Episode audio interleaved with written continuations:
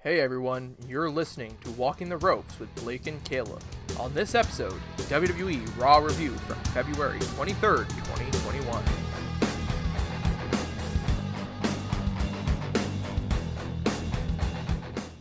Hey everyone, thank you for dropping into this edition of Walking the Ropes. I'm Caleb.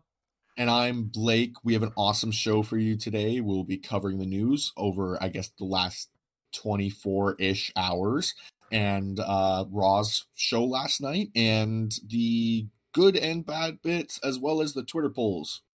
Yes, and before we get into that, make sure if you are brand new to Walking the Ropes or you've been watching us for a while, make sure to check out our link tree for everything Walking the Ropes. That includes our social medias, links to our live Twitch podcast, which we are recording this right now through, uh, links to everywhere we're available, and as well ways to support us like tipping and Redbubble. Speaking of Redbubble, real quick, um, you you may notice uh, if you're uh, watching, if you've been watching us, uh, if you look at our social media pages, uh, we've got a bit of a new logo, new banner, stuff like that. Uh, decided to spruce up, make us look a, a little more, I guess, professional, as you'd say. yeah, a little uh, cleaner. That new logo is up on our Redbubble on a bunch of products. It is super it looks super clean. Uh I got to admit I want Yeah. quite a few of the products myself. Um oh, so- you'll eventually see us. We'll we'll start to take a drink, and you'll just see the logo. Like Oh, for sure. eventually, it'll happen. Oh, without uh, a doubt. I but- I cannot wait for that to happen. Uh Yeah, But, like uh, we'll have toques and stuff. I imagine. Oh, like this is gonna be. This is gonna be amazing, and this logo really does. Like, I know we might be biased thinking Tooting because this is our podcast, but like this this logo is really something cool for our podcast going forward. it, it just it makes it look a lot better. Um Yeah, in my opinion. But uh yeah, so you can uh, find us in all those places and whatnot. And uh yeah, like with that being said, I guess we'll move on to our regular opening bit here. Uh news, Yeah. notes, stuff like that. Uh we were just talking pre-podcast here.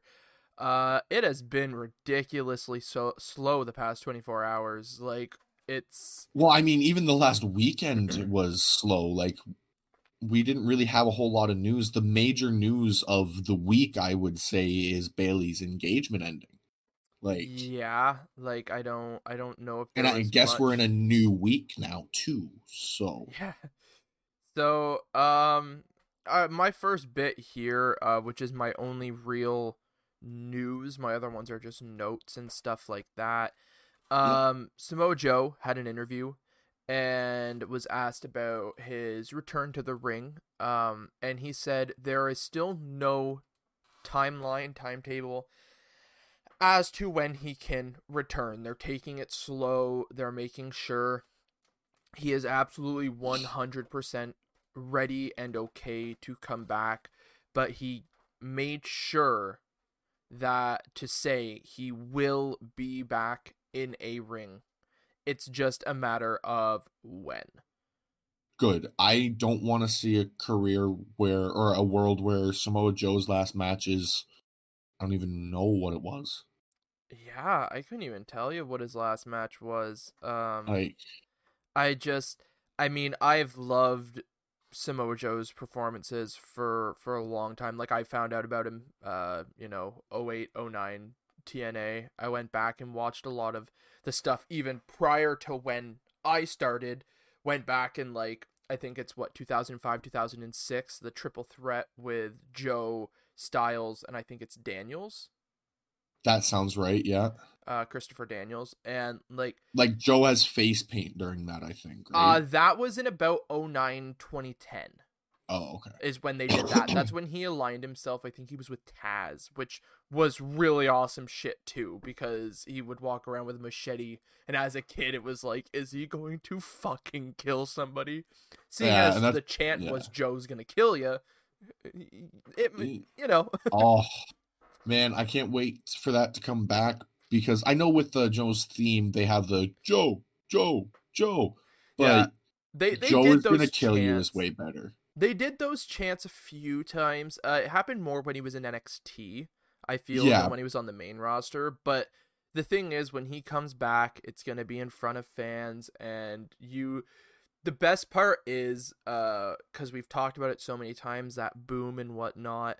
Um, the one thing you got to consider from it, like if you ever thought like crowds were dead, which there was a lot of crowds that would just be absolutely dead. Uh, not to absolute. Well, no, I'm actually going to fully call out uh Corpus Christi, Texas. Like I, I'm sorry, I, I'm not the only one who says it. You can go online, you can just search up WWE Corpus Christi, and some of the first results, more than likely, will be about how dead the crowds are for those shows. Yeah. And like, they're not the only ones. No, But- but they're the ones that stick out. Um, there's some where if like say in New York, if the show isn't exactly what they want it to be, They will just just hi- stop paying attention. Or they hijack it completely. Yeah, Like, exactly. but the thing is is the second we're back uh being able to be there stuff like that we're gonna there's gonna be the biggest pops in the world because you know they're saving certain things. Every company is. They're saving certain things for the second they've got fans back. And there will not be pops like what they're going to receive ever again. Because people are just going to be so excited to finally be back. There are certain returns that people probably don't even realize are about to happen when the fans come back. And I say returns. A lot of them are going to be return to old gimmicks, but that is still a return in a lot of sense. Oh, yeah. because what they are doing now, I'm obviously hinting at Matt Hardy here. Um, what they are doing now versus what that gimmick that all the fans want is is totally different. Yeah, I I do not see once we're back to proper arenas. Like not saying Matt's current gimmick isn't working, but you know damn well we'll get like a week, maybe 2 weeks of big money Matt in front of a packed crowd and we're we're there's going to be um The Like- delete chance will be too much for them to oh ignore. yeah. I like I don't know Like- how they'll pull it off, but the thing is like let's compare it to how WWE transitioned him to the Woken gimmick. Just, you know, he he starts, you know, kind of cracking or something like the crowd's chanting that stuff Yeah. at him. It's waking something up. And you know damn well he's back to that gimmick. He enjoyed that gimmick way too much and you can't argue that. His his YouTube revolved around it for ages. He made so much money off of the broken gimmick that Yeah. there's no way it's like I'm not going Yeah. back to this. But in a way, this is also a blessing in disguise because when it comes back, it'll feel fresh, new, and re- redone in a way that we had never realized we needed. Exactly. So like even if it is just the same old shit like what he did before it'll still feel brand new because it had been so long since we had actually seen it Yep. Oh, exactly. Um but yeah, so uh I'm sure uh, even if he were to get cleared though Samoa Joe in the next, you know, 60 days, the only thing that I could I could see at all uh and I mean so we're talking only about 40 some odd days at this point. But the only thing I could see is somehow insert him into Mania somewhere. And even then, I mean, the thing is, you're still talking the possibility of 30, 35,000 fans. Uh, Yeah. Like that's that that's still. I mean, that's more fans than we've seen in in al- almost a year. i just i wonder if they go right back to the thunderdome after I know there's been discussions of it, uh, because the thing is, is all the states have different rules and whatnot for the gatherings and the events. yeah So it's not like they can really start touring again. And I mean, it's kind of dangerous still to kind of put them out on their own and let them start touring again. yeah So, which is kind of annoying especially when you think about it because the nhl are still touring they have their their bubbled um what do you call it divisions but other than that yeah. they're still traveling around country or and i think they even just recently had at uh, lake tahoe moved them uh, a couple teams across the country so i mean it's not even like they're sticking to rules. So Yeah, so I mean, it, The it'll world be a doesn't wait care. and see. is my I- point there. Yeah, I know WWE talked about their live event touring schedule will be probably the second half of 2021. Oh, they're Uh, gonna go back to like dark shows. Yeah, like house shows, live events, shit like that. Yeah. Yeah, they wanted to resume it uh according to the dirt sheets. They want to resume it uh within the first few weeks after Mania. No. like big no. Like Not Uh, even in 2021. Like that, like if we can get fans back on Raw and SmackDown, then let's talk about bringing back the live events. Yeah, like and and like a decent amount of fans. Like the thing is you got to Like I'm talking over 50%, Yeah. Oh yeah, exactly. Cuz the thing is even if they were to start doing their which same WWE couldn't sell initially. Well, yeah. But uh even if they were to start doing um certain arenas and stuff like that again and allowing allowing fans in at this point, if it's a Yeah. 20,000 capacity arena, you're looking at maybe 1500 if you're lucky, maybe 2000 Yeah. in it. If you're lucky because the thing is those are closed those are closed arenas and that too. The open air, the football stadiums have a bit more uh leniency on letting people in because a they're bigger and b they're they're open they're open air that's why daly's place that's why aew has had you know a thousand fans in attendance Yeah. for And- months now And not to take a shot at WWE here, they have the money to book a place like Daly's Place. oh 100% They just won't. no no they won't because the thing is is it's less uh less of a presentation value to them I don't know. uh, Sometimes I've thought AEW looks a lot prettier than Raw and SmackDown with the gaudy boards all over the place. Oh, oh, I like. We were just talking on the last Oh. podcast about the setups. I like AEW setup better myself. But the thing is, is I'm talking from the WWE perspective with how grand they go. They haven't run smaller venues in years. There's a reason why certain arenas, like uh us for example, going to uh Budweiser Gardens in London, Ontario here, um that there's a reason they only run the live events there anymore. It's not Yeah, that they we- couldn't sell yeah. out TV. They sell out TV in Toronto and stuff like that, or near sellout, I should say. Pay per views are a sellout. Um, they, they hard camera stuff for the other part. exactly. Um, but uh, there's a reason they only run live events there now. It's because it's only about I think a thirteen thousand seat place. Yeah, it, I mean, it's an OHL arena. Although, the one thing I'll say is whenever they run it, they always close the upper deck, even with the shows when they did it. If they actually ran the whole sh- the whole arena, they'd probably be okay running in London. Well, the thing is, is I can literally recall I went to two TV events. I went to SmackDown ECW both in 2007 and 2008, uh, if I'm not mistaken, and both shows were packed. Oh yeah, And the the, But- the the set looked amazing. That the the first one I went to was the Fist set for SmackDown, and then Yeah. the shitty little ECW, just like the metal bars Yeah, with the black with- curtain. yeah. It took them 45 minutes to lower a black fucking curtain, by the way. Um, and the, Presentation. and the second show what that I went to was the original HD set. Yeah, I Um, went to. We probably. I we've talked about this before. You and I were probably at the same SmackDown event, that one that you were just talking about, but we have no idea to remember because neither of us can really remember the card. That Yeah, uh, it's on the network actually. I have both episodes of SmackDown that I was at. They are saved to my network watch list. are they? Okay. Um, well, did I I did was on the- hard camera side. did you go to the Fist one or the HD No, set? the HD set. Okay, so you saw the title belt get struck by the Lightning then. I think so. Yeah. Yeah, because Edge had won the Battle Royal in the main event to challenge Undertaker at Judgment Day for the vacated title. He was walking up the ramp, and the title belt was on like in a box, and it got hit by lightning. Yeah. Yeah, yeah, yeah. Um, Yeah. because I was sitting there, uh, I had went with my sister and my brother-in-law, and they were getting up and getting ready to like start leaving, and I'm sitting there, and I'm like, no, I'm not, I'm not leaving until every one of those wrestlers are in the back, and we're done. Yeah, exactly.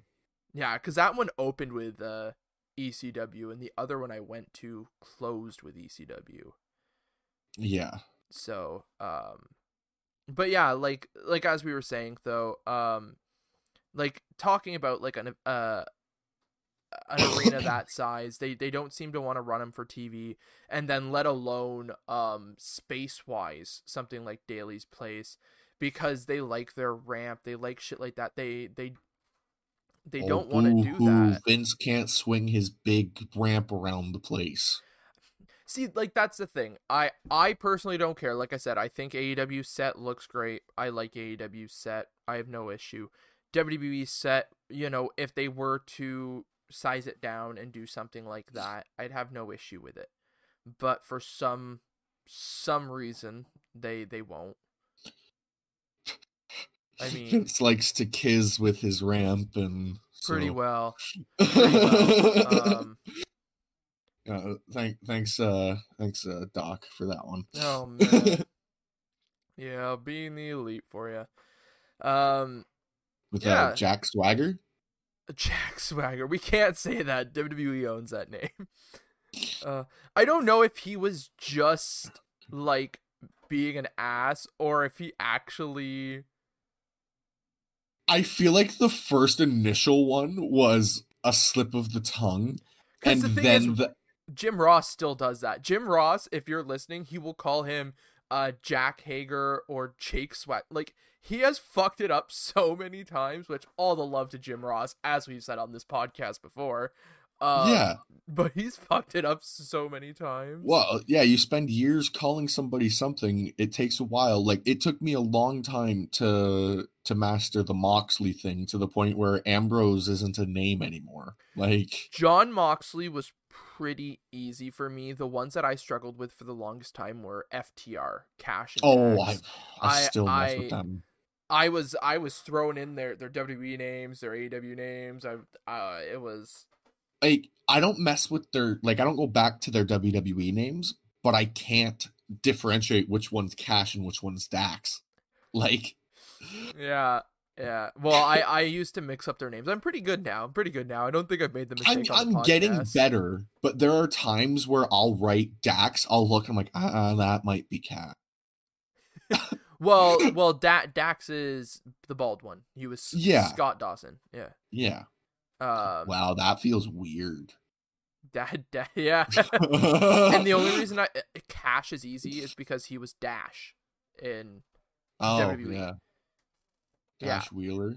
Cash Wheeler. Harwood. Cash no Cash Da- Wheeler. Cash Wheeler. What was his initial name? Dash Uh, Dash Wilder. Wilder. He, they Wilder? were lazy with that shit. Dash Wilder. Yeah, Dash. Sounds right. I don't fucking know. I'm I'm going to uh look it up real quick so I'm not a complete and utter fucking dumbass. Scott Dawson and Dash Wilder. And now Okay. they are Dax Harwood and Cash Wheeler. Yeah. I yeah, Scott they were- Dawson is nothing like. I remember when they were called the Mechanics. That's right. Wasn't Alexa Bliss their valet at one point?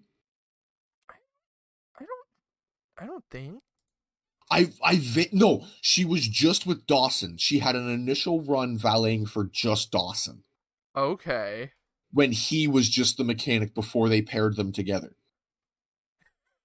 Interesting. because I can I can really like it's it's vague, but I can vividly remember her standing over his shoulder, like not over his shoulder, with her hand on his shoulder, because obviously it's Alexa Bliss. Like Vince McMahon has a dislike for southern accents. Cool. Okay. doesn't he have one? Vince Oh no, he has a New York Yeah. accent. It's But- difficult because he was like this like his wrestling promotion was like New York, but as well like down in the the South for a little bit too. So it's Yeah. like, where were you again? But anyways, uh, moving on with our our news here. Uh, what what you got? What you got? Uh, Mike Chioda was talking. I I can't remember exactly what podcast it was on. Uh, but he was talking about a gift the Undertaker received from Xavier Woods recently, or maybe not recently, but at some point. Um, I I read it, but I read it kind of quickly because I was trying to make my news points. Yeah, yeah, so, of course. um. Uh, anyway, the the part that I loved about this, what do you think Xavier Woods would give the Undertaker? I'm not sure. That's why when you said that, I got a little concerned. So, because The Undertaker was the judge of Wrestler's Court, Xavier Woods bought A him a gavel. Gavel, gavel. I do remember hearing this. This was on, I think, uh, Talk is Jericho like three, four months ago. Um, I saw it. He was talking about it again recently on a different podcast. Yeah, because I was gonna say I Um, saw this quite a while ago because he there was an engraving or something on it. I think. Uh, I he didn't talk about the engraving. He talked about the Undertaker's reaction to it, and apparently he popped huge for it. Yeah, like, yeah.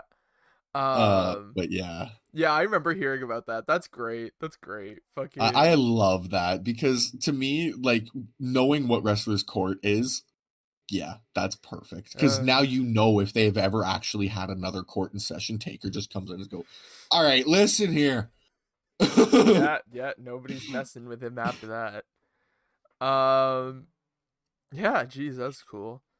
yeah, that's Uh, cool. Uh, a note that I have here. Uh, obviously we'll talk about it here really, really soon with our our raw uh run through and that. Uh, but we were getting uh vignettes for uh Rhea Ripley uh last night. Uh, her uh long-awaited debut on the main roster. Um, and Mick Foley put out a tweet, uh, telling WWE to basically, in the nicest way possible, not fuck this up. To strap basically a saying- rocket to her back Yeah, and let her go. wants her to be pushed properly. Don't we all? Yeah, hundred percent, hundred percent. Like, Uh, I'm he- sorry, but I just don't have faith in WWE with their presentation of the NXT call ups. I guess we can call them that if you want to. Yeah, I don't like to look at it like that anymore, but yeah. they don't present these people as competitors. They are jobbers.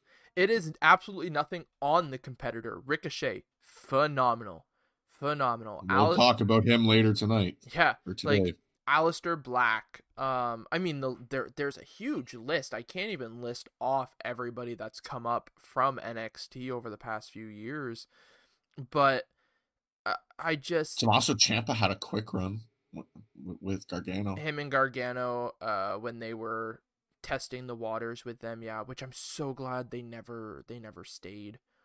Um, and I know uh Ciampa's glad that they didn't stay either. So, Oh, I know Gargano's probably glad too. but like it's nothing on the competitors. It is just the the writing and the lack of faith from the looks of it on these. Uh, you So, know, let's talk let's talk like let's put it into AEW perspective. Let's have uh Triple H just close the door on Vince and have him just take back all the NXT people and be like this is this is NXT. And then open the forbidden door to AEW and be like, "Hey, listen. I've I've I've told Vince to fuck off. He he has no say in this. Let's talk." Yeah, I just see even that cuz like you know, not that that way there doesn't have to be any concern. Like even if they were to release the press statement and be like this is strictly between NXT and All Elite Wrestling. I'd Vince be like McMahon has okay. no say in this. I'm like, good. the the only thing that I want, which is where we've got to tweak the rules a little bit. The only thing that I want, which a lot of people want, I want the New Day. Yes. No, just bring Triple H has to be like, okay, what team would you really like? I just want New Day, all three members. Yeah, yeah, I want New Day. We'll trade one team. New Day, all three members. Yeah, Hundred percent, hundred percent. Uh, But I mean, we know that's never gonna happen. So what team do you think Triple H would have to offer up to get New Day if this were a real thing? what? Grizzled? Young Veterans? Oh, I'm trying to think of Vince. What Vince would want. Because they would fit into his Uh, style for sure. Yeah, uh, to an extent, yeah. Um, I but I could see him pushing him more so than say MSK. yes, yes, uh, I do agree there. Uh, I don't know. I'm just trying to think of any of the bigger people. Like I'm trying to run through the tag team division there. Like maybe take like uh. Bobby Fish and Kyle O'Reilly, which would kind of suck, but Um, or Bobby Fish and Strong. Like I hate to say it, but two we kind of would rather leave. I think as much as I I don't say like I don't want to say any member of Undisputed Era sucks, but of the two I'd like to stay in I, I'd, I'd like O'Reilly and Cole to stay, and I mean that's no Yeah. disrespect to Fish or Strong. I'm Th- uh, I- exactly. I, love Bobby Fish's work. Uh, Roderick Strong's work is great, but if if I had to choose, yeah. um, I don't know. Uh, maybe the only other thing I could see, and it's an iffy thing, um, but because of something that has been tossed around backstage so much over the past few years, the only thing that I could maybe see, uh, which like I said, it's pushing it a little bit, but possibly Legado, because like WWE, the whole yeah, the whole yeah, the the three there. Um, because WWE on and off have wanted to put together that Latin American group for a long time. You've and got- it seems like this is the initial starting of Yeah, it for like sure. you've got the Mysterios, you've got the likes of like Andrade's going to be back at some point, Legado, um, uh, even looking at the likes of like Lucha House Party stuff like that. You could do something there. Uh, now Legado, in a sense, I wouldn't put on the same level as, as the New Day because I mean the, the New Day is a huge draw, but. Right. But I could see WWE wanting to say, well, okay, this is your trio that you want. I could see us doing something with Legado. Let us have them. Yeah. Yeah. So Yeah, I could see, and I mean that way, story wise, we get to keep all of the stories we like. Yep. Agreed. um, but yeah. oh my god, Blood and Guts, Undisputed Era versus Elite. Yes. Like, yes. it, not War Games, Blood and Guts. Yes. Yes. Yes. I I I do agree. I, I don't know what else to say about that, but I do agree. Vince, Um, if you're, or not Vince, Triple H, if you're listening. yeah, do us a favor, please. Please. Khan, we already know will do it. We don't have to talk any sense into him. Oh no, not one bit. um, but yeah. Uh, you got any more news, notes, anything like that? Um, we okay. We'll talk about this a little bit on our Raw review as well, but something happened to Asuka on Raw that we probably won't talk about the spot specifically, but we'll talk about the match. So during this tag team match, Shayna Baszler uh, goes in for a kick on Asuka because she's in the armbar or she's giving an armbar to Jax, and uh she kicks out her tooth. Yeah, like brutal. Now, in fairness to Baszler, she noticed immediately, and you can visibly see her check up on Asuka as soon as it happened. And that is a testament to the competitors and everything. But it you don't want to see anybody get hurt. And I was actually kind of confused as to why Asuka was holding her jaw um when the match ended. And um I didn't Yeah, I- understand at first because like I had seen the move and I never thought anything of it. And because it looks like the run of the mill kick of an armbar to get them off. Like Exactly. happens all the time. Yeah, and then I hopped on Twitter afterwards and I was like, "Oh. Oh, okay, that's why it it all seemed a little awkward for a second. Like, Yeah. okay, got it now." so yeah, it was just kind of odd. Yeah, that's wow. Um and, and to stick with uh talking about a segment that we'll talk about on Raw, um but it goes along with it. Papa Shango was trending on Twitter after uh Did we watch the same Raw? after the Orton segment. Okay. Think about what happened in the Orton segment, and now let's go back to Papa Shango, man. Yeah. yeah, P- Papa Shango was trending on Twitter. Uh, as we said, we will talk about this aforementioned Orton segment here shortly. But uh, yeah, it was funny. It was funny. It was like it was topping like I think it was in like the top fifteen worldwide or something. Papa Shango. Right. Okay. Yeah. I must not remember that gimmick that well because I don't remember how those two would be connected. Really? Yeah. Yeah, uh just look up a best of Papa Shango on YouTube. I, You'll get I'll the have- gist. I'm ima- I imagine I I understand what the gimmick is, thinking about who Papa Shango is, but I just can't picture it right now. Yeah. Yeah. I just That's odd. Because yeah. I've seen a lot of him. Like it's just weird. Yeah. Uh but I I found that interesting. Um Yeah, very, very interesting. I'll have to take a, a dive into that yeah. afterwards. Yeah, they they did some crazy shit with Shango in the 90s, man. It was great. Yeah. It was great. Um yeah, you got any more? I I know one that you have. I was gonna say, I think is that your last one? That is my last one as well. Uh, well, if you want to take it, I'll let you take it. 'cause- Um okay, it, just a short story and as you said, uh trying to get some news points in that. I didn't read the absolute full thing. Um but the the basically the gist of the story, Moxley was talking about uh basically talking about like how crazy his life is and that and getting to travel and like the people he's around all day. He mentioned in the story about like Jim Ross calling his matches every week and like you think about it and you're like, "Oh yeah," but then you remember like that's Jim fucking Ross. Yeah, Uh, like, walking some of these AEW guys probably are thinking that too. Yeah. Like, like walking around seeing Sting backstage. Like these are guys that these guys grew up watching. These guys grew up fans of. And Yeah. you get to walk around backstage and you're coworkers with them and shit like that. you can like pick their brain and be like, "Hey, so what could I do better here?" yeah, Like, exactly. if you don't ask that question, you're a moron. Exactly. Exactly. You are never too good to improve ever. I bet Cena still went up to The Rock after their first match together and was like, "So if we were to do this again, what could I do better?" Yep. Easily. Like, easily. It and it probably went the same with The Rock too because of the respect for each other. Yeah, if you don't do that no matter your level, you need to get your head on straight. It There- doesn't you matter can never where you not are. learn something. does not matter where you are.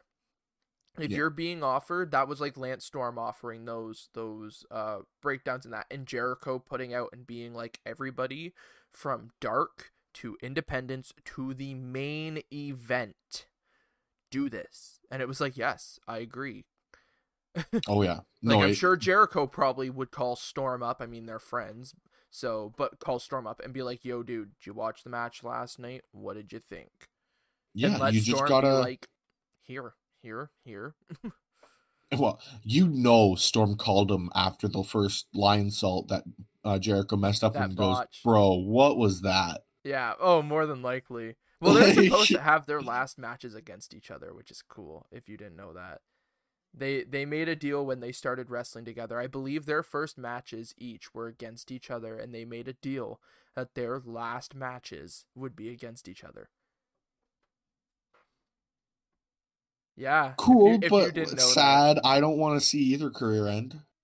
I know, I know, but still, hey, the thing is, that's a way to go out though, because I'm sure Lance Storm can still go at a great level. We know Jericho can go at a great level, so But it's like when they're at like Taker's age, right? well, I mean, I mean, they're they're definitely up there and close. But I'm meaning like we're not pulling that trigger for any time soon. Not for probably another five six years. That still seems too close. They can't wrestle until they're Funks it. Well, maybe they can, but It's Jericho. You try telling Jericho he can't do something. He'll Oh. put his middle finger up and do it. I will not tell Jericho he can't do something. I just I don't know. Anyways, uh back to the story though. Moxley was talking about this and uh he started telling a story about hanging out with Ric Flair in an airport and they were doing they they were Bloody Marys, yeah yeah double double double Bloody Marys at two thirty in the morning. two thirty in the morning, and I didn't actually see what caused the next part of this story. Did Uh, you? I didn't either. All I, all, All I I- know is yeah. Ric Flair somehow got himself arrested. I imagine it's like disorderly. More than like, well, I mean, come on, Flair drinking. We've all seen it. I mean, do we remember We've why heard him? Do we remember how why him and Jr. got fired? For Christ's sakes, it was because they were Yeah. both drunk on a SummerSlam panel. I watched that whole panel. It was rough. Uh, I can think of a certain airplane ride where alcohol might not have been involved, but testosterone was. yep. uh, but yeah, apparently Flair got himself arrested, and as they are going through the airport, he is yelling and blaming Jon for getting him arrested. Yeah, and and he's like, "Okay, Ric, I wasn't there twisting your arm, ordering the double Bloody Marys." Like, but you know what? Sure, sure, it's my fault you got arrested. yeah, I could just imagine him walking with his because picturing how he walked around in the airports, he had like a Harley Davidson jacket on and a toque and sunglasses almost all the time. So he's just walking with Ric behind him, going off, and I can just see him just shake his head. Like, Come on, Like- Ric. Come on. Like, you, you, I, I look up to you, and I got to hear this for the next two hours.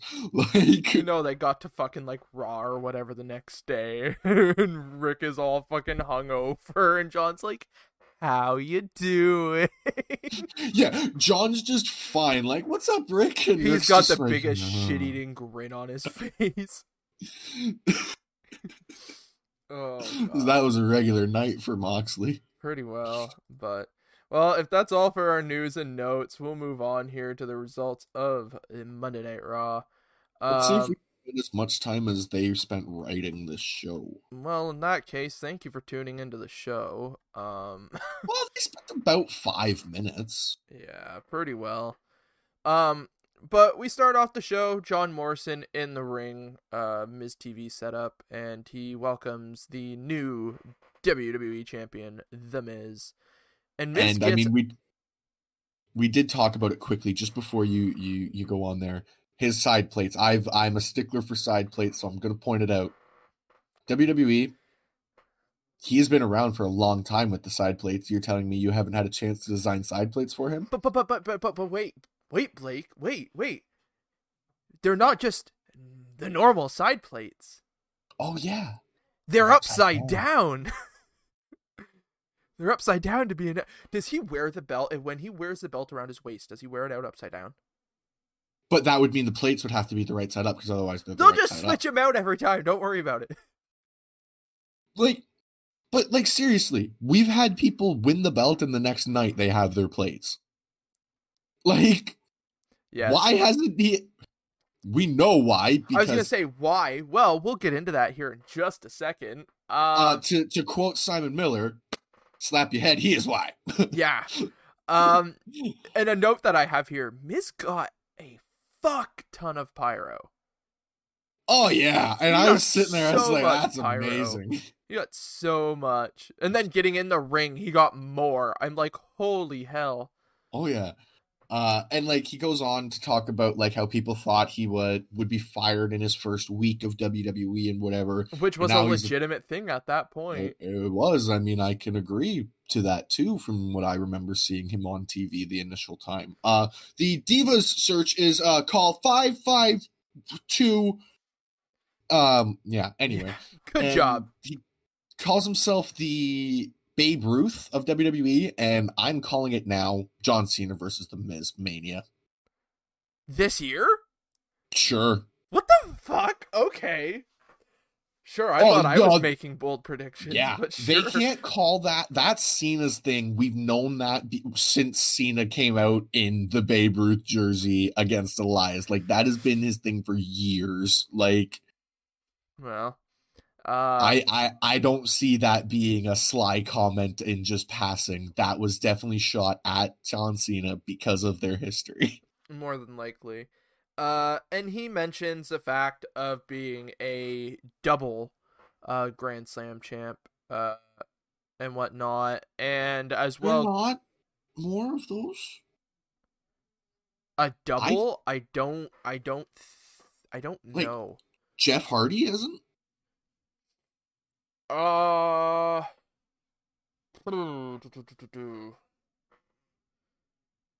As for the Got both modern- world. He's got two world titles at the very least. he's got a WWE and he's got a world. He's got two WWEs alone. Where's the second one? Doesn't he, or is it two worlds? It's he has. He has three. He has three world title reigns. I know that much. He yeah, he's got only one WWE championship reign. Sorry, I, I yeah, I confused. Sorry, Um, but yeah, yeah, no, no worries. Yeah. Um, I, I don't I don't know. I don't know if that The only belt I can think of is the U.S., but he's won it for sure. Did he win it before? I can't say I ever have that belt on Hardy minus his most recent run. Maybe that's the only. But like, he's had the European title, which Uh, considers him a different kind of Grand Slam champion. the the thing is, the Grand Slam generally with WWE is um the the current generation of titles. Right, but there's another reference for when they've won like all the world titles or all major titles in a bunch of promotions or something. It's like Triple Crown champion or something like that. Okay, so for the Grand Slam, the revised format, you need one of the world titles, one of the current tag titles, and then both the Intercontinental and United States. Uh Jeff So I guess yeah. Jeff Hardy. Okay. So the reason Jeff Hardy is not is because the World Heavyweight Championship is not the modern world title. It is WWE or Universal. WWE, WWF, because Kurt Angle is still considered a modern day Grand Slam because he won the WWF Championship. But the WWE World Championship came together and became the same belt. Do their histories not merge? Uh, no, because that is the original format. The original format was WWE, WWF World That's Title. just lazy.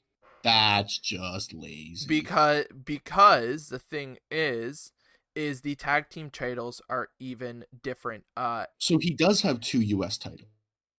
Uh potentially i know i only see th- they only have the the first one listed here uh i will i will check But the WCW history would exist for that too, wouldn't it? And he was he in WCW? uh he was not uh i know they won the him and matt won the wcw tag titles when they came over jeff is only a one-time us title holder Okay, that's fair. Uh, But it to me, this is still really lazy and shoehorning in something for the Miz. But Yeah, oh yeah, I agree. But the thing is, it's just interesting to know. And like I said, the tag team titles, it's either the SmackDown tag team titles or the opposite side of this. This is, is the where, WWE slash Raw right? Yes. Yeah. Not the world tag team Yeah. titles. You would think they would have merged the SmackDown one with the World Tag Title history, just so that way it existed somewhere. But Yeah, exactly. Because I'm like, the world tag team titles were around for a really, really long time. Because the thing is, they were around before the WWE Tag Team titles. um, sitting Weren't they? here. If I'm trying, wait, no, the red ones were the World Tag Team titles, right? So wait, Jeff is a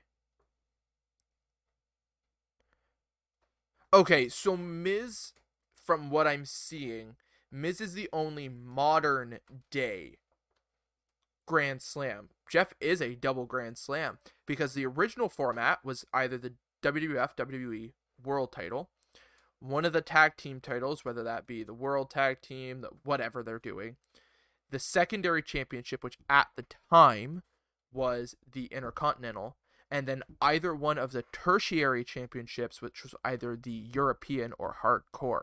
So Jeff is a double Grand Slam winner. He that was just, the first name that came to my head too when Miz said that. Cause, cause I'm looking here. Yeah, he is. I wanna, I wanna see what this note is on Jeff. Uh. Sorry to hang so long on this. This is just something that's really interesting. Yeah. So Jeff is a double, but the way the reason Miz is getting away with this is because Miz is the only modern day two time Grand Slam. All right, WWE, you're just really lazy. So, but um, so that's the only reason they're gonna get away with that, I guess. Uh, just. It's just like the Universal title isn't the world oh title, oh my but god. it is. Oh my god.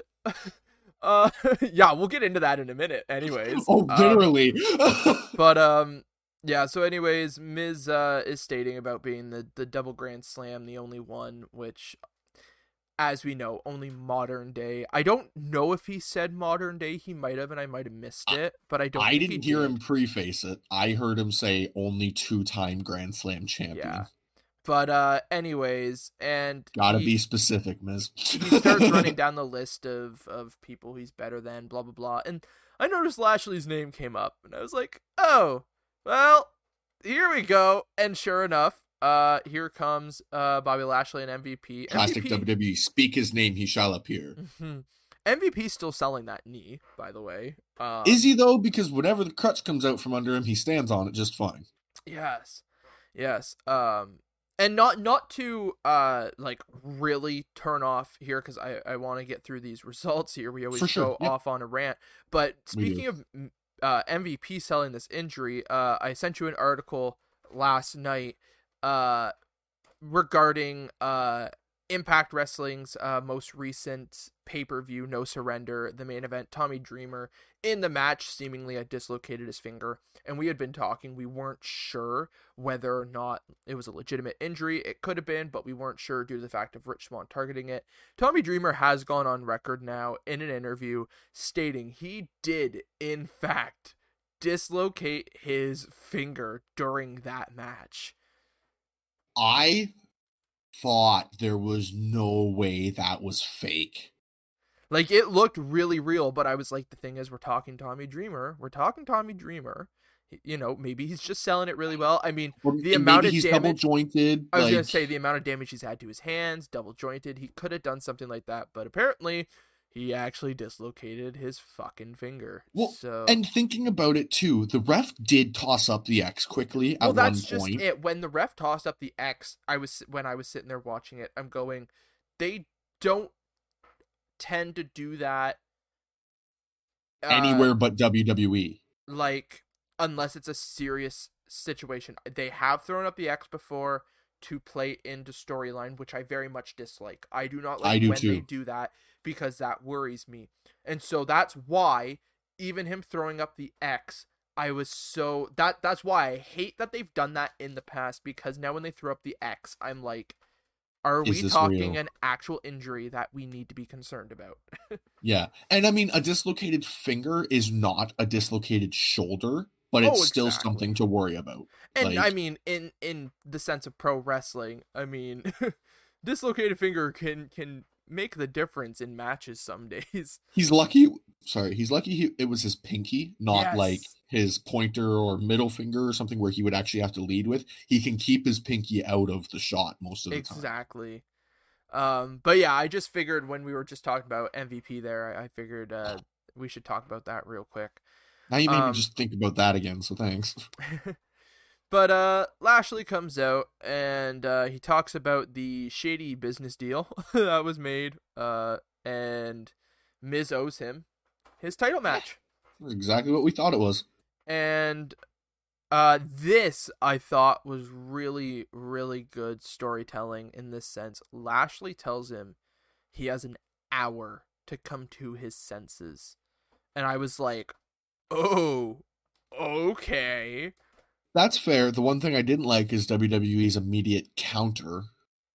See, I did. I did because it, it was like it was I liked the reminder of like Miz only has this long. I didn't like how the segment at the end of it played out, but I uh and I think they showed the timer a little too much. But That's like, what I mean. if they would have like, showed we- it like twice, maybe I'm like that would have been really cool. They showed it like five times in Yeah. a match. I know, Like I know. I did that's like why I was getting annoyed. Yeah, That's I, why. Yeah, no.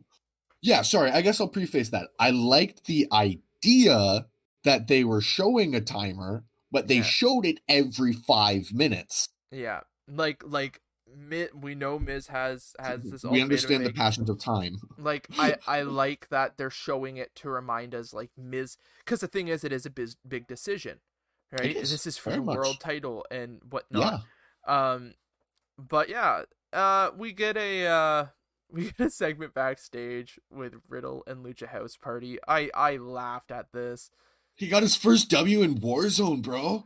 Yeah, yeah. Their uh, Lucha House Party is uh, congratulating him on his win, and he thinks they're talking. He thinks they're talking about Warzone.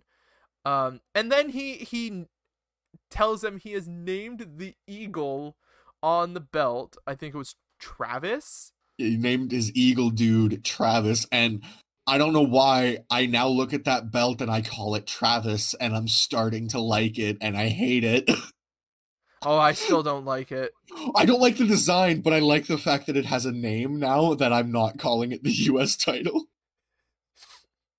Uh, and and then they remind him like he's got a matchup next, and like it's on the other side of the field, and he's like, "Don't worry, bros, I got this." And he pulls out his fucking like like razor scooter and just takes off. I'm like, "What the fuck is this show?" He calls it his stallion, and he goes and he goes as he scooters off. Like That was it was it was funny. I don't care. Um, you made a comment um to me saying Riddle looks like I can't even remember what you had said now. the way he was acting in that segment is exactly like I am when I am way too tired and get stoned. yeah. The Yeah. things just kind of happen and you look back on it and you piss yourself laughing and that is exactly me.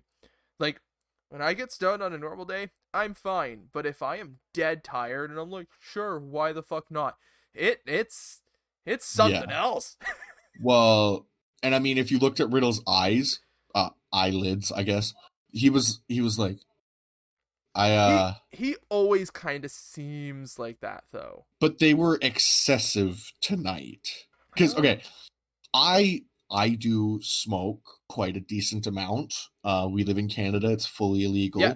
Fully, Uh, fully legal. I think you just said illegal. Just Did I I meant to Yes. say legal, but yes, it- whatever. it's it's legal.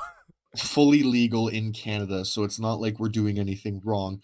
Uh like seeing that like when I saw him last week versus this week, I'm like, you look significantly more into it than you did last week. yeah. The only thing is, is there's a. I don't think, uh, they would allow him to go No. out. So For sure. uh, No, what- they have a he- policy. I think it's 24 hours. yeah, I was gonna because it, it's the same thing with uh drinking. Yeah. You you are not allowed to drink 24 hours prior to a performance, even though a lot of Yep. the guys do. yeah, but the thing, like, uh, the same thing would happen with THC. Like, exactly. being honest, like, they'll probably smoke just before they come to the event at eight in the morning, and by Oh, the yeah. time they're on the show, there's nothing in their system. Oh, exactly. Exactly. Right. Yeah. But um So- but we get Riddle versus John Morrison next. Um and it's Half- And like in the match, we just get told we're getting a tag match between Asuka, uh, Charlotte, and uh, Jax and Baszler. yeah, I it was was really I just kind of odd, but um but the match is really solid. Uh the two Yes. guys did really really good. Um I hell, I would have liked for more time for the match. I mhm. There's a lot of points where I would like a lot more time on matches in this show. Yeah, none of them were long and it pissed me off. But Do we um, have like you go you can go on Wiki right and see how long they were? I don't know if you can for the Raws. They they do them Oh. for the uh for the pay per views, but I don't know if you can see uh match times in that for for Raws. I want to see if I can't find that because I don't think there was one longer than 10 minutes. Oh, guaranteed there wasn't. But um I don't know if you've got any notes on this match that you want to mention. No, I'm good. Uh but yeah, so Riddle picks up the win over John Morrison with the Bro Derek, which apparently I I had never heard of this prior to the pay-per-view Sunday and now uh, uh, he must he must have been using this a lot and I just never noticed.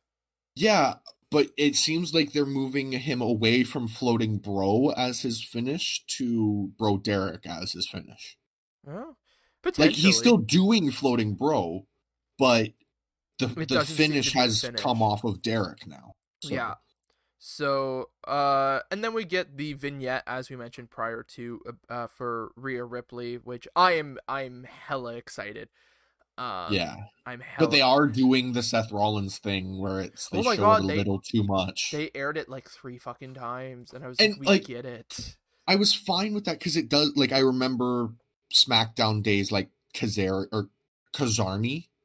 They showed that like Oh, five God. times a show. And it Um, felt funny, but like if they like they just they need to make sure they don't over push her. MVP, MVP got that treatment. Alberto Del Rio got that treatment. Uh, like it's not like it's only recently. It is just it kind of like the first time you see it, you're like, oh, sweet R- Rhea Ripley.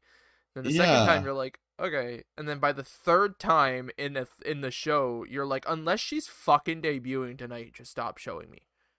That's just it, right? Like and I can remember R-Truth had about three weeks of build up on SmackDown before his actual debut.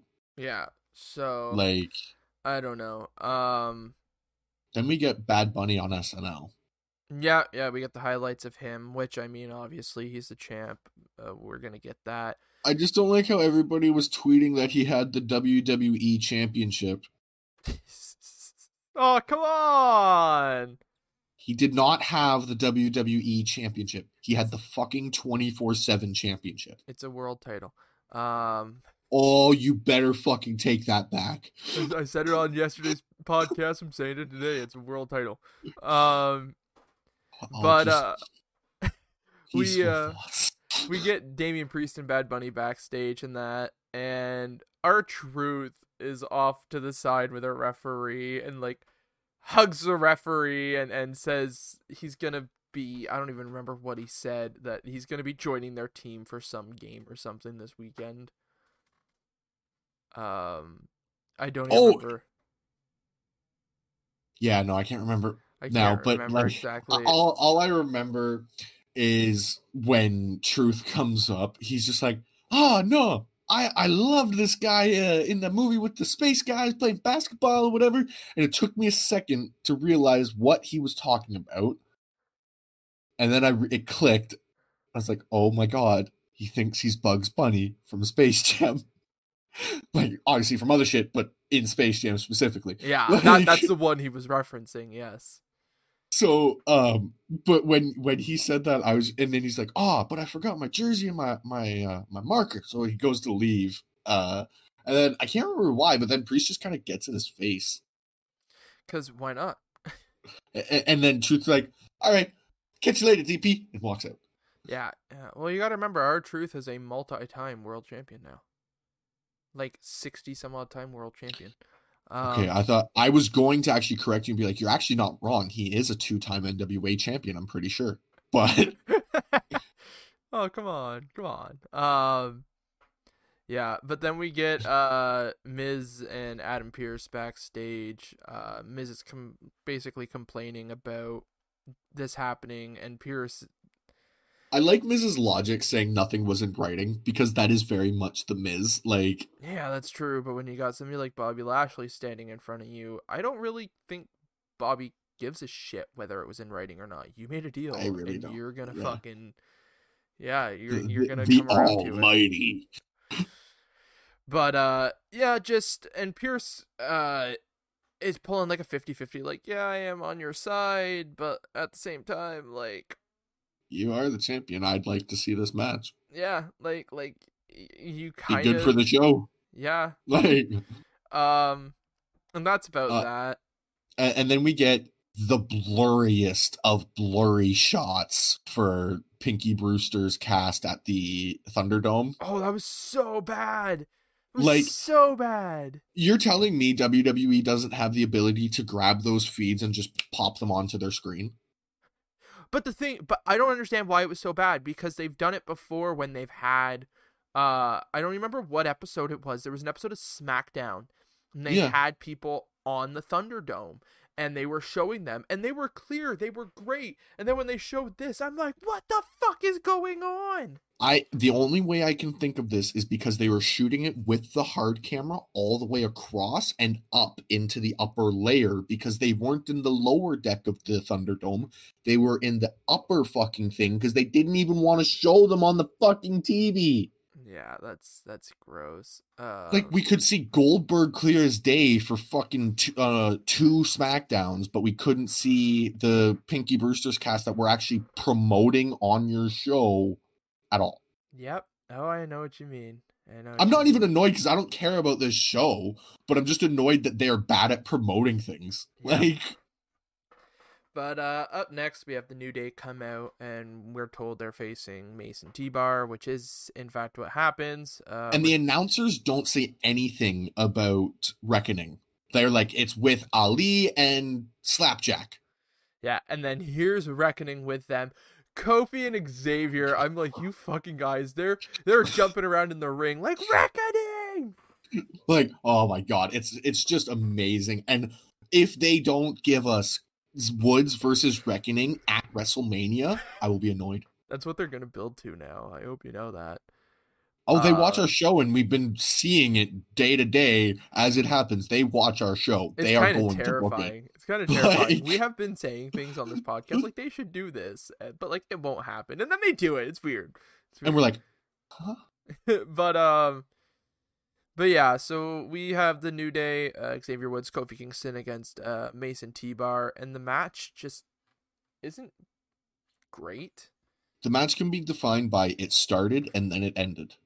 yeah like they they basically have uh, retribution has the match won and then mustafa ali is like do it again and then it just all falls apart kofi hits trouble in paradise on t-bar and picks up the win and i'm like what It- the yeah. fuck It's almost like Ali forgot that New Day is like the best tag team WWE has, and uh, well, arguably because of their reigns and whatever. Oh, I'm Um, not disagreeing there. I'm shaking my head because of the segment. Oh, sorry, I I was thinking you're like because there are arguably better teams, but um, historically, the New Day is the best tag team WWE has ever had, and he I'd say just probably tried. best modern day that that's Yeah. there. Yeah, that they have built by themselves. Oh yeah. Uh, so for Ali Ali to take the the oh no he like you had the win. You did a double choke slam from two big guys. Buddy was done for three seconds at the very least, and you're like, no, do it again, Yeah, like you fucked and you make yourself. them take five minutes to do it. Like Yeah, and then Ali comes in, flips out on the group like how many times? Like Did you write down that the retribution was going to turn on him? Because I did. I was sitting there, I wasn't sure. I thought they were going to. Um but yeah, it, it was how many times do I have to go through this and blah blah blah blah and I'm like oh jeez, like I I don't know. Yeah. I was just like, yeah, Ali yells at the members of Retribution, and the way they were all standing around him, I was like, and they turn on him. Yeah, I, w- I was waiting. I was waiting for somebody. I thought it was going to be Reckoning to take the shot. Yeah, and then all of a sudden he just walks off, and I'm like, okay, so Retribution isn't long for this world. Nope. Like, they got less time than Nexus got. Like, Yep. and Nexus actually got a push for a significant while. yes, they did. They were probably the best faction that WWE made that wasn't uh, DX. Pretty well. Pretty well. Yeah. Um, but up next, uh, we get Adam Pearce, uh, waiting in the ring. Welcomes out Lashley. I'm amazed he doesn't have entrance music. Who? Adam Pearce? Yeah, like Please they've had him that. come out so much, but they don't have entrance music for him. Teddy had music. Yeah, and Teddy's music was bopping. Are you telling me they couldn't find something for Adam? Vicky didn't have entrance music until like the very end of her WWE run. She has it now in AEW. But she would go out to Edge's music when he would come out. When he They would Okay, almost and is Adam they- Pearce sleeping with Edge? no, but they would, but they'd rare. They would never have her come out to no music. Is what I'm trying to say. yeah, they would. Like all the time. I can't remember that I, unless she specifically came out screaming, "Excuse me." Which is what always happened. Eh, not all the time. Ninety percent of the time. Ninety nine point eight percent of the time. But anyway, I, I just very I, I little. I just find it odd that with the way WWE likes to present their their programming, that they haven't given him something to at the very least walk out to. But that's like Paul Heyman, though. If Paul Heyman's not coming out with a superstar, if Paul Heyman's just coming out, he has no music. But we know, being fans who have watched tapings, that the announcers have music. Yeah. Yeah. Jr. and Cole and Granted, well, J- JR's is just Yes. his hometown football team. Um, yeah, but the thing is, is like Cole got music. Yes, he wrestled for a while, but he had that music before. hell, even happened. even Lillian Garcia, the the former ring announcer, if nobody's familiar with her, uh, sh- and but granted, Like- I think her music was from her album because she's put out like Yes. two or three music albums. There are obviously reasons why certain music are what the music is, but I they still give I the still music. don't know why Cole has music. I don't like if you're gonna give people music, you got to give it to everybody or nobody. Well, not nobody, but only the wrestlers. You know what I mean? Yeah. I don't know. I don't know. That's just me. I don't. Re- it's not like it's a big important thing. But uh but yeah, so Miz uh Miz finally comes out. He's still in a suit and whatnot. Lashley's Lashley- not happy. Lashley's pissed. And Miz basically talks his way into wanting a week. He wants a week to prepare. Um He's got so many challengers, like John Morrison. uh and then uh then Strowman Strowman comes out for for whatever fucking reason. And Why is he dressed ex-military? I don't know. I don't know one bit.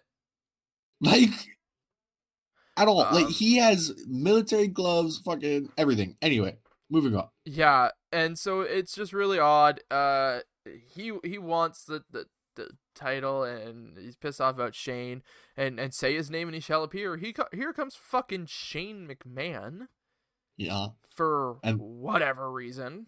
Yeah, tells Adam to tighten things up around here and tells Braun that he just can't come around going for titles because he thinks he can. And then also says that apparently the Elimination Chamber was for WWE champions only, even though when they announced it, it was, It was for, for former, world, champions. Yep, But, you Yeah. know, we're to just move on. it's because they Braun- listen to us, bitch. Yeah, and then Braun goes, uh, "That sucks." I agree. Yep. Like that 100%. that is not a good idea. If you have former universal champions, they should qualify. As world champion, yeah, but. like We get told we get Bobby Lashley versus Braun Strowman later tonight. If Braun wins, the match next week is a triple threat. Easy as that. why why couldn't it just be whoever wins faces Miz next week? Because Lashley had a deal with Miz, so Lashley's getting his match. I just realized if it went that way, would that have meant they would have pinned Braun instead of Miz to try to keep him looking strong?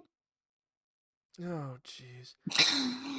I don't know. Um, moving on to the next match. Uh, Shelton Benjamin and Cedric Alexander ver- Alexander versus Lucha House Party in a tornado tag match. Like that's the first time we've had a tornado tag match on Raw in since like 2004. Yeah, even is it Todd Phillips? The announcer? Who's the Tom Phillips? Tom Phillips. Tom Phillips. Tom Phillips. Uh he even's like, yeah, we haven't had a tornado tag match on Raw in years, and then they forget the rules. because Metalik at one point goes up to the top rope and Lince tags him and then goes, Now Lince's the legal man. And somebody just goes, Oh, actually, it's a tornado tag. Nobody's the legal man. I heard it. I'm like, fucking guys, come on. Uh, MVP's on commentary during this. The matches, the mat. This is probably one of the longer matches, if I'm remembering correctly, um, of the show. Even though it's not that long. At about five minutes, yeah, it's the longest probably. Yeah, yeah. Um, but Oh, they they that's all four of them get a decent showing. It's a good match. Uh, and Benjamin and Alexander come out on top. Um, Yeah. And Yeah. then we get a match that we've already gotten.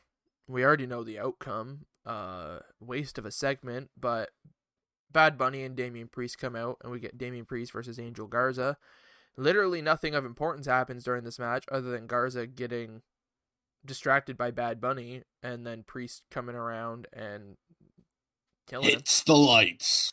Yeah. Uh and then the end of the segment is ridiculous. The 24/7 title contenders come to the ring. Damian Priest takes out two and literally uh Drew Gulak is only tossed over the rope and then Yeah. sells for 5 minutes on the outside. I'm like excuse me? Yes.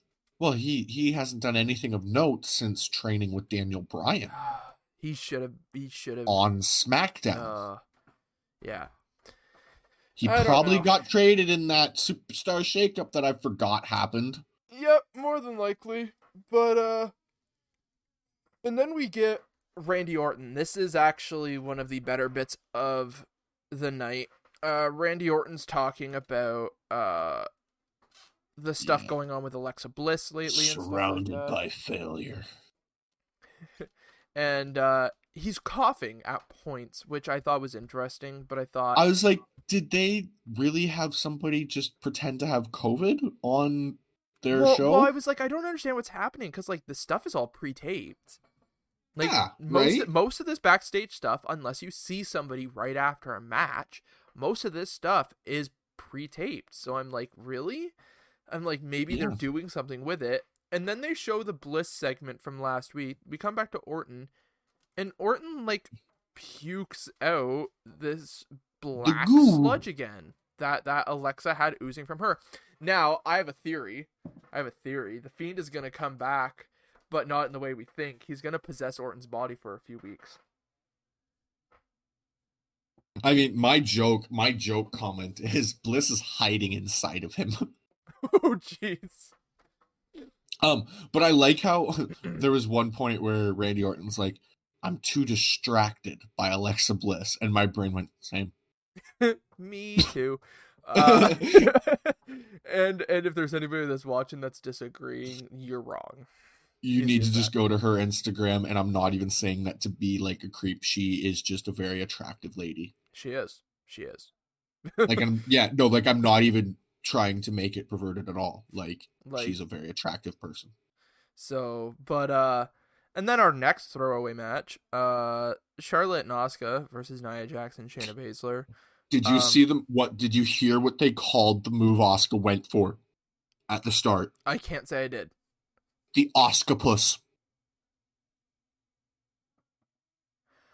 I. Uh, That's that's what they fucking called it. uh, No. Can we finish this match already? Oh I don't. I don't want to talk about this now. That's so bad. I heard that. I was like, did they really just say that?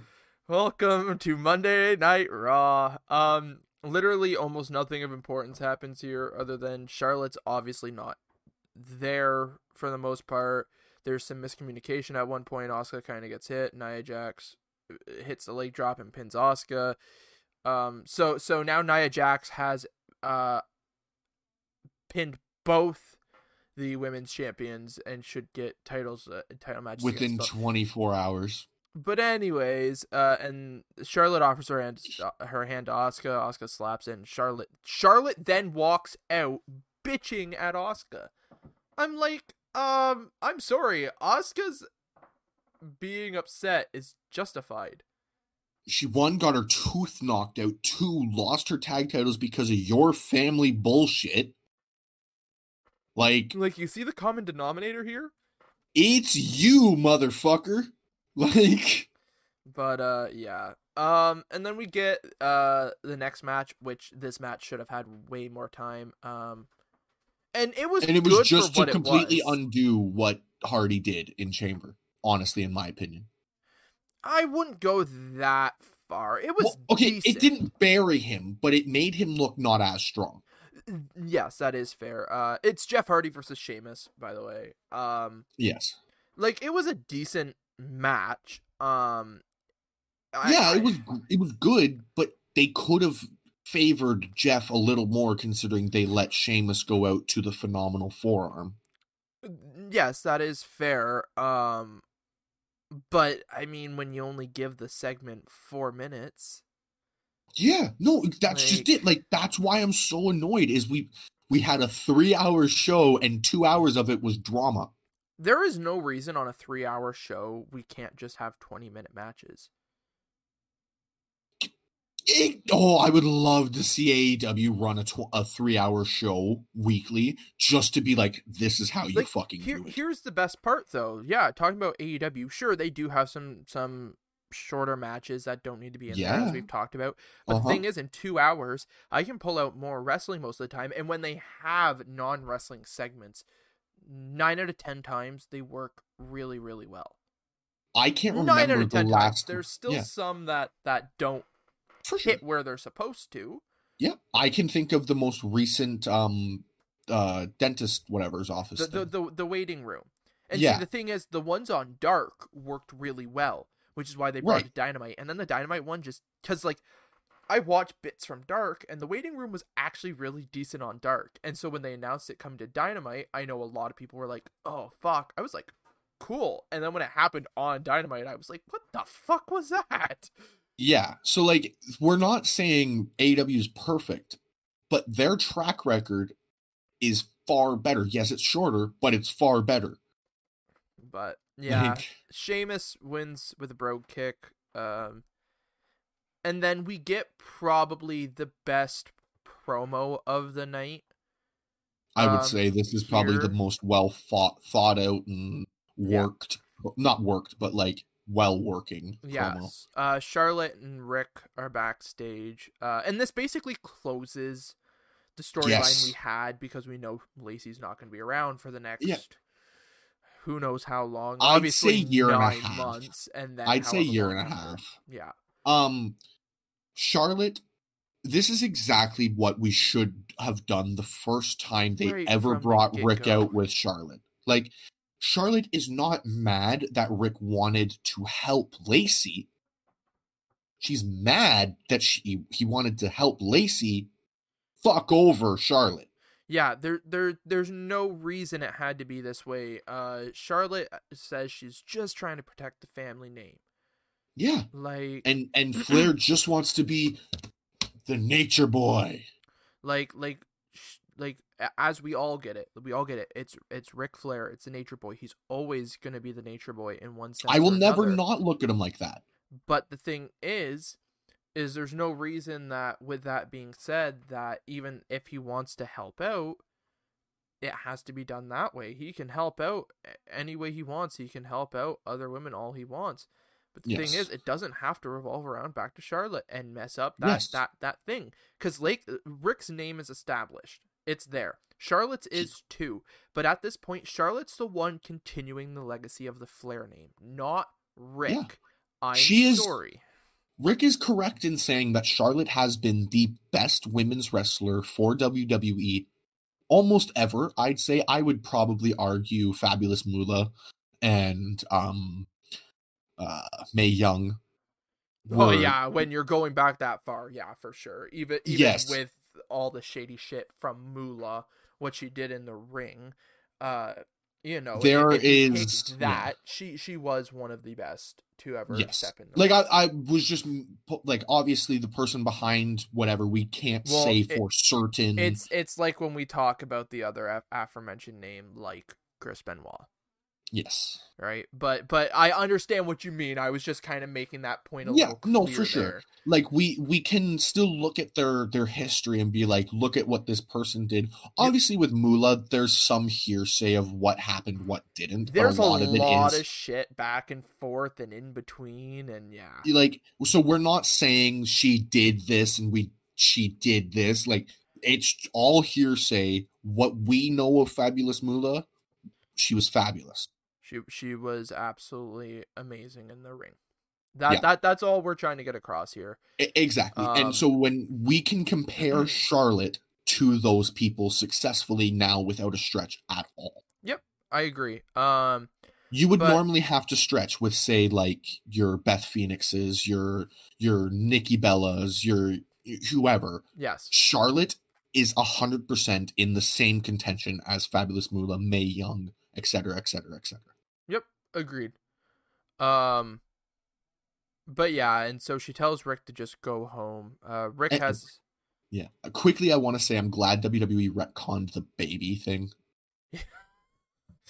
yes, thank God, thank So God. they basically just quickly in passing mentioned that it's not Ric's kid.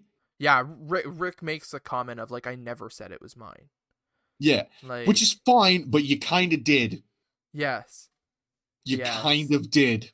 Like, but uh, Ric mentions he just he saw potential in Lacey and stuff like that, and uh, yeah, Like- it's great. it, it was good. Um, and then we get uh this. Um, I honest the, the next match I honestly expected to go on Twitter and the hashtag give women a chance to start trending because I was like, this was pathetic.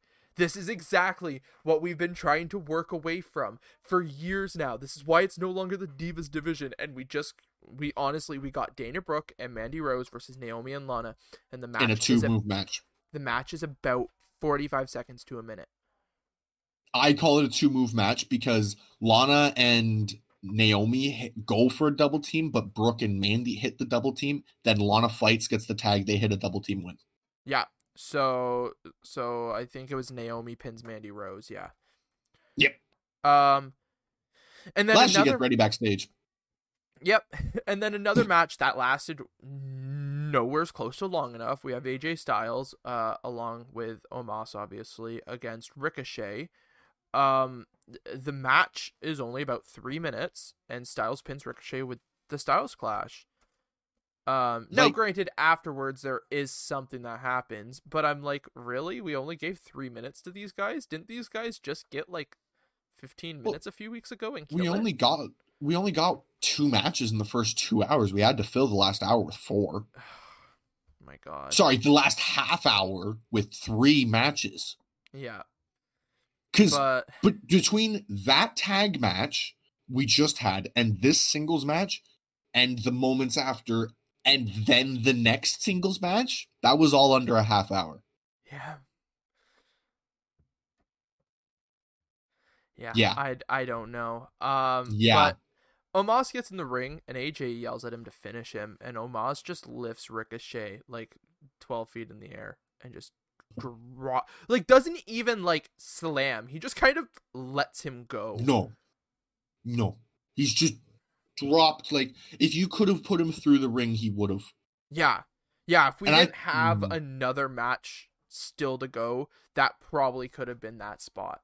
I just feel bad for Ricochet because Prince Puma, Ricochet on the indie scene, a god. Ricochet in NXT was Yeah. phenomenal. Like, but now getting pinned in two minutes? Sure, He- AJ Styles, one of the one of the greatest ever lace up a pair of boots. I'm not going to Uh-huh. argue that, but there's no reason that match had to be two minutes. No Matanza we Cueto, needed it again. Matanza Cueto, aka Jeff Cobb, for those who don't know, um, had a great match against Ricochet in Lucha Underground. That was like probably about a half hour. Yeah. Yeah, That's I- all I'm gonna say about that. I don't know. I don't know. Uh, we get uh Miz and Morrison talking backstage about about the possibility of next week. Strowman walks up and they just kind of take off. yeah, Um, that's pretty much it. and we get obviously the main event, Bobby Lashley with MVP uh, against Braun Strowman. Miz and Morrison are out on commentary, or Miz is on commentary, but they're both out there. And like the match is nothing, nothing of note.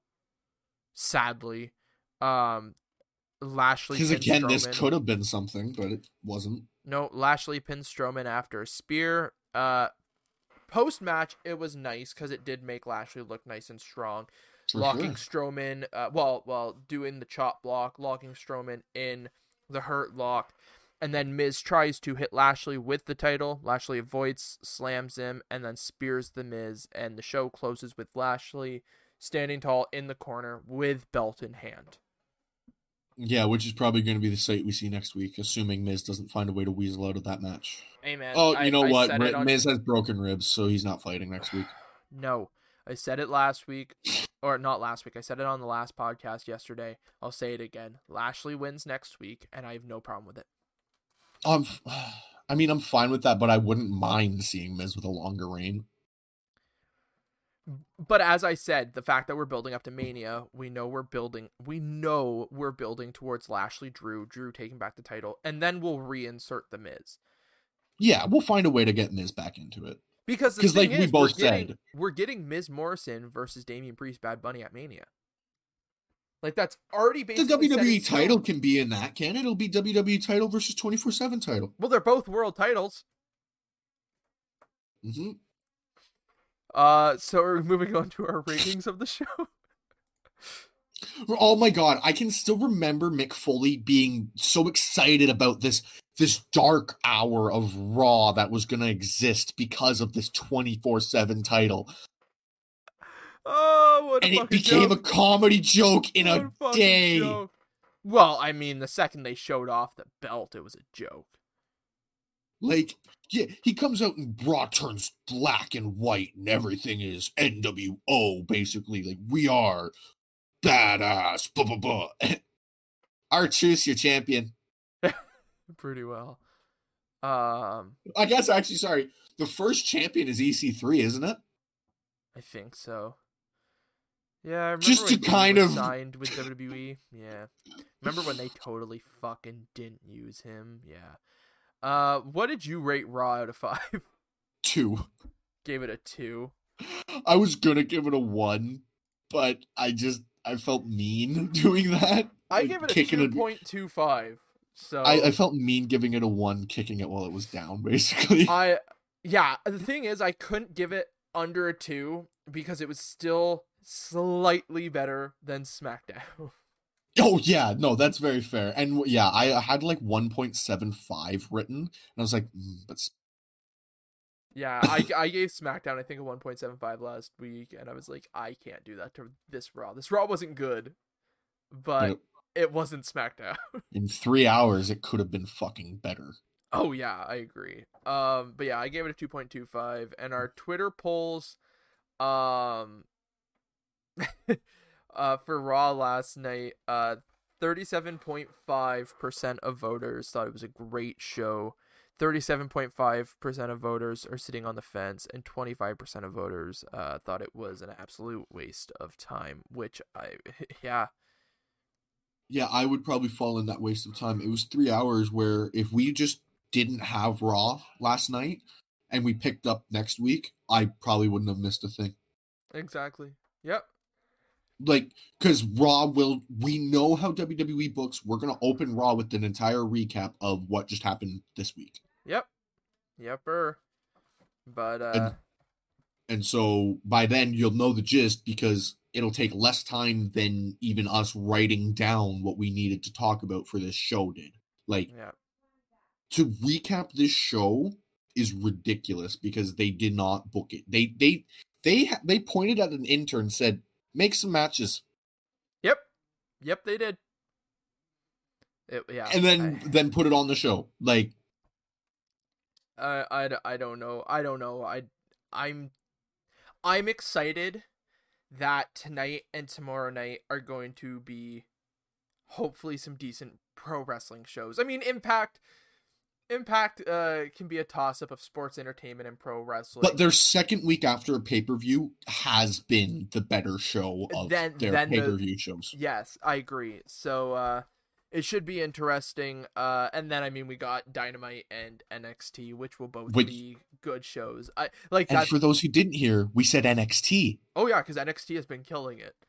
Like, I've enjoyed NXT thoroughly. I'm pretty sure I've given NXT some higher ratings than Dynamite. Not a lot, but I want to say there's at least been a few. Uh, maybe like- not. Yeah, yeah, I have rated NXT higher. oh, I've definitely done it too. I think for the first few weeks, NXT was Uh, higher than Dynamite. you, uh, yeah, yeah. Yeah. Uh, last week your NXT was rated uh 0.25 percent better. Yeah, and I think that like I remember us uh, kind of argue not arguing, but kind of just explaining that it was more just because I enjoyed some of the matches slightly better. Like Which I mean, you're allowed to. You're a pro Exactly. wrestling fan. You're allowed to enjoy stuff. Welcome to the world Yeah. of pro wrestling. Just because somebody likes something doesn't mean you have to have an issue with it. exactly. I mean, My my my worst of the night for NXT was was partially your best of the night. We debated it. We talked it. That's the best part about this podcast. exactly. And we were able to actually talk, and I could see why it was the worst of the night, and you could see why it was my best Yes. of the night. Like it was just the way it is. Yeah, Like, I, I'm a pro wrestling fan. Even though I say something's not good, I can still pick out 90% of the time a reason why it was good, unless we're talking a lot of this Raw. So, and this is the first Raw that's been bad since we've started this podcast. Yes, all, I agree. Like we've had poor Raws, but this has been the first start to finish bad Raw. Yep. So, but uh, we'll move on here, and and we'll highlight some of the good and the bad here. Match Yeah. of the night. What did you give? Uh, match. Riddle and John Morrison. Same. because it was the only match start to finish that I was like, that was good. And it was the only match I cared about. Yep. Like, because one, I, there was a bit of a botch. The ref thought the title was on the line, went to go put it up, and then didn't. But if Morrison won, which could have been a very realistic thing, then at Fastlane we were getting Morrison versus Riddle for the U.S. title. Exactly. Exactly. Like, because we know Riddle can lose. That's not an unrealistic thing. Even as a champion, he can lose. So to see him lose there wouldn't have been a bad thing because that would have built a pretty decent story and a first nice challenger for Riddle. I'm excited the to see who a first challenger is. the only reason uh for this show that I don't think he lost is it Yeah. was right after the pay per view and he just Absolutely. pinned Morrison. But I I agree with your statement beyond that. hundred percent. Yeah, There's no reason he can't lose. There's no reason he couldn't have lost to Morrison. Good Yeah. story, two great guys.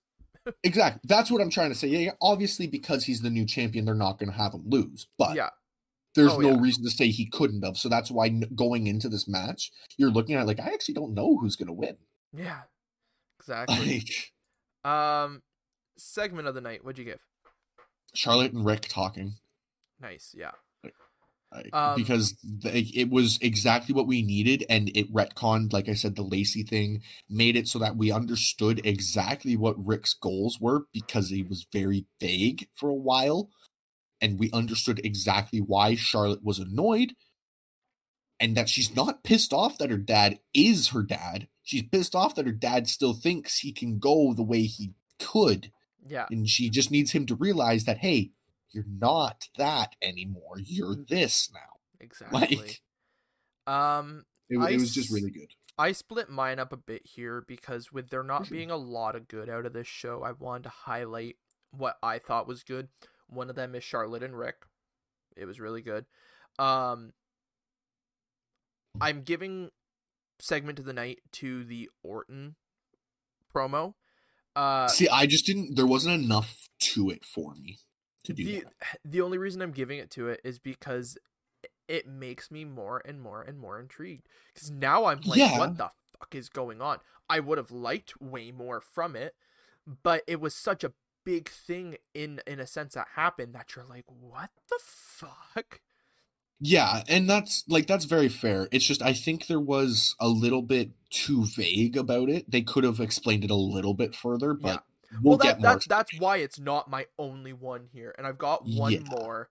sure and it's purely because I think it's it's the way to go, and we've mentioned it a lot. Um, Lashley standing tall at the end of the show, holding the belt. Um, Yeah.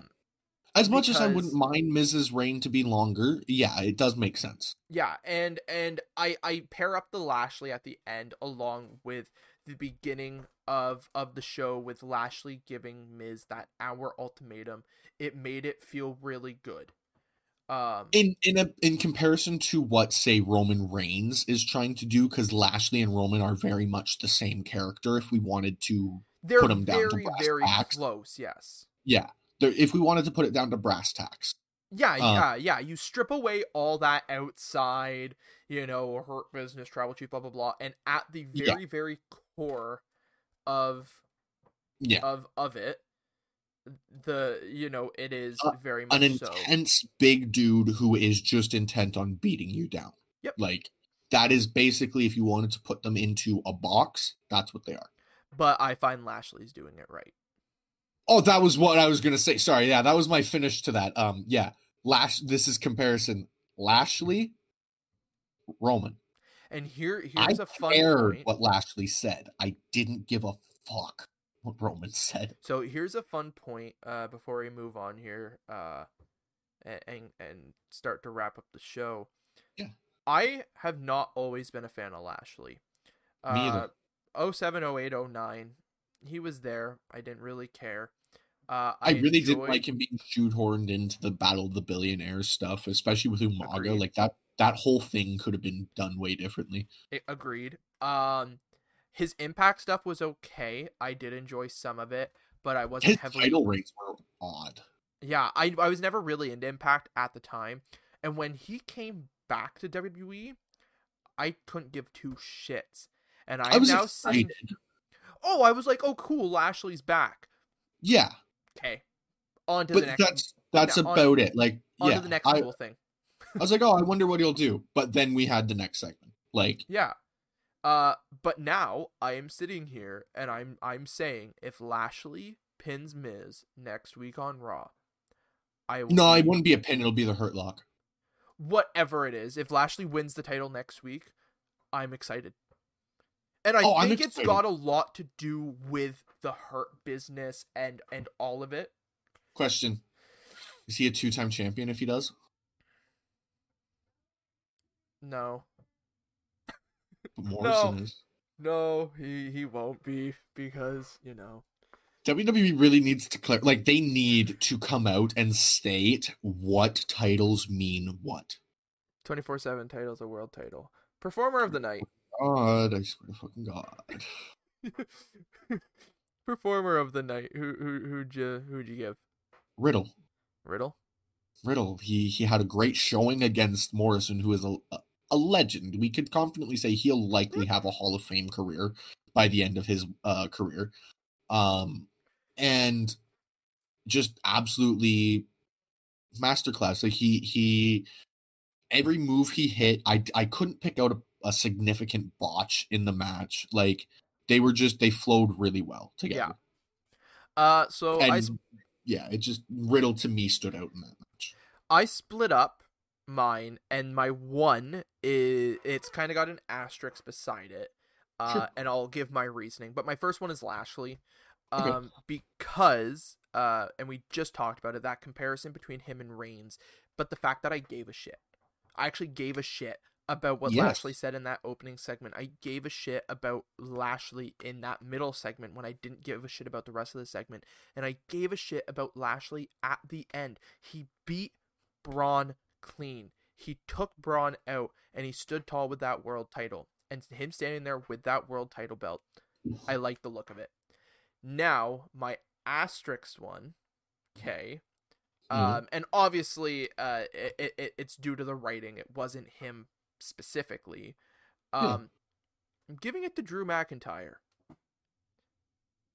purely because he wasn't on the show. I was gonna say you watched the show, right? Purely because he wasn't on the show. Because if you would have put him on the show, there was nowhere to fit him properly unless you shoved him right back into the world title picture, which is the case. I wouldn't have given two shits about him going through that match last night. or not well, in the sense of Raw last night, the Sunday, the pay per view. Yeah. And it wouldn't have done anything but diminish his value.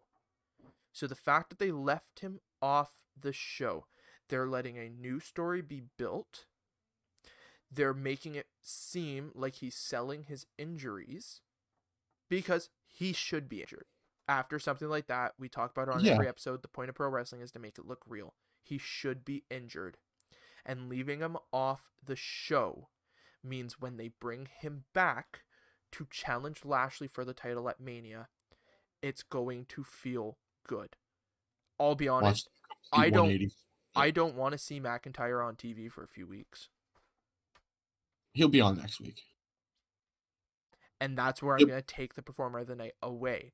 But like I said, the reason it it's asterisks here. Lashley is my performer of the night, and I don't want to take away from others like Riddle and that that actually did do good. But I'm giving it here because, like I said, if he would have been there, it would have just ruined so many things. Like there's a bullet point list of things. If he would have been on that show, it would have ruined. And with leaving That's him off, fair. with leaving him off, they did right. That is fair. Um I don't know. I I it's hard to say when he'll come back. I think it'll be next. I hope it's not. Like I'm not saying I want to be the week before Mania, but I can't be the week before. If anything, it has to be at Fastlane if he if they're gonna hold him off. Okay, yeah, sure. Like because the thing is, um, we need to almost forget that Drew was the champion before Miz, and so we need to give Lashley a challenger at Fastlane. Say, um, I I've actually got my prediction for this. If we can hold off until our prediction segment in just a sec, sure, I've got yeah, a no problem. prediction for that. Uh, that I just Yeah. thought of. Um, Sure. And then I mean, you can you can if if you want to finish off right now, you can. But I Oh, I have no real discernible idea of who could Okay. challenge Lashley at Fastlane. okay, I'm actually I I'm I'm pretty good in thinking what could happen. So Okay. um Did we do our Twitter polls? Yeah. Yep, yep, we covered our Twitter polls. Uh, and then finally our worst of the night. Yeah. What what Um, what do you got? I uh I I thought the WWE title stuff was a bit messy. Really? Just just a little bit. Like It it was. There was a bit of a mess there, without a Like, doubt. it, it didn't like I, I didn't think we needed the whole kerfuffle of Braun Strowman Nope. coming in and having Shane and Adam kind of dictating everything. I think this mat or this whole thing could have been done in the first segment. Sure, the the hour thing was nice; it gave a bit of intimidation to Lashley and whatever. But I feel it could have been done in the first segment entirely. With, with what they did in the second segment after the hour, it ruined it. If that wouldn't have happened, and we would have just had the Miz being like, "Just just give me a week," and somehow making that work, it would have been fine. But the second they brought Shane and Braun and all that into it, it sucked. They should have just gotten felt- rid yeah. of the hour and done it in the beginning. I agree. Yeah, exactly. Like there, it, you you said it right there. If they didn't have Shane and Braun, and it was just Miz and Lashley and Hurt Business, even if you wanted to say, Even having Pearce there being like, yeah, because he's what's been a answer? figure. Um, it would have made it a little cleaner, and I probably would have ended up just giving this to the like I, I hate to say it, but one of the women's. Yep. Because that's been my worst match of the night, probably for the last three matches. So my worst of the night is honestly most of the matches, because Yeah, that's fair. That's very fair. there there was two minutes, three minutes. Like I mean, the one's women, like I said, the one women's tag match was like forty five seconds. There was matches that I wanted to give a shit, shit about. Uh, Hardy and Sheamus, um, Styles and and Ricochet. Hell, I even. Even though it was messy, because of what they're building Lashley up for, I wanted to give a shit about Lashley and Strowman, and I couldn't. I did too. But that's what I mean. Like, if, say, Strowman already had a reason, like, his reasoning was he wasn't in the Elimination Chamber. That's not a reason No, to that- be that- mad. There's no, there's no, there's no reason that sets you up for for contention. I wasn't put in this match. I deserve a title. N- no, Like, no, that's I get it. that He's works. like, I'm a former Universal Champion. You held it for a month or so. yeah, he didn't hold it for too long, from what I'm thinking. It was more than a month. I want to say it was from Mania to. It was it was Just a before SummerSlam. I'd say.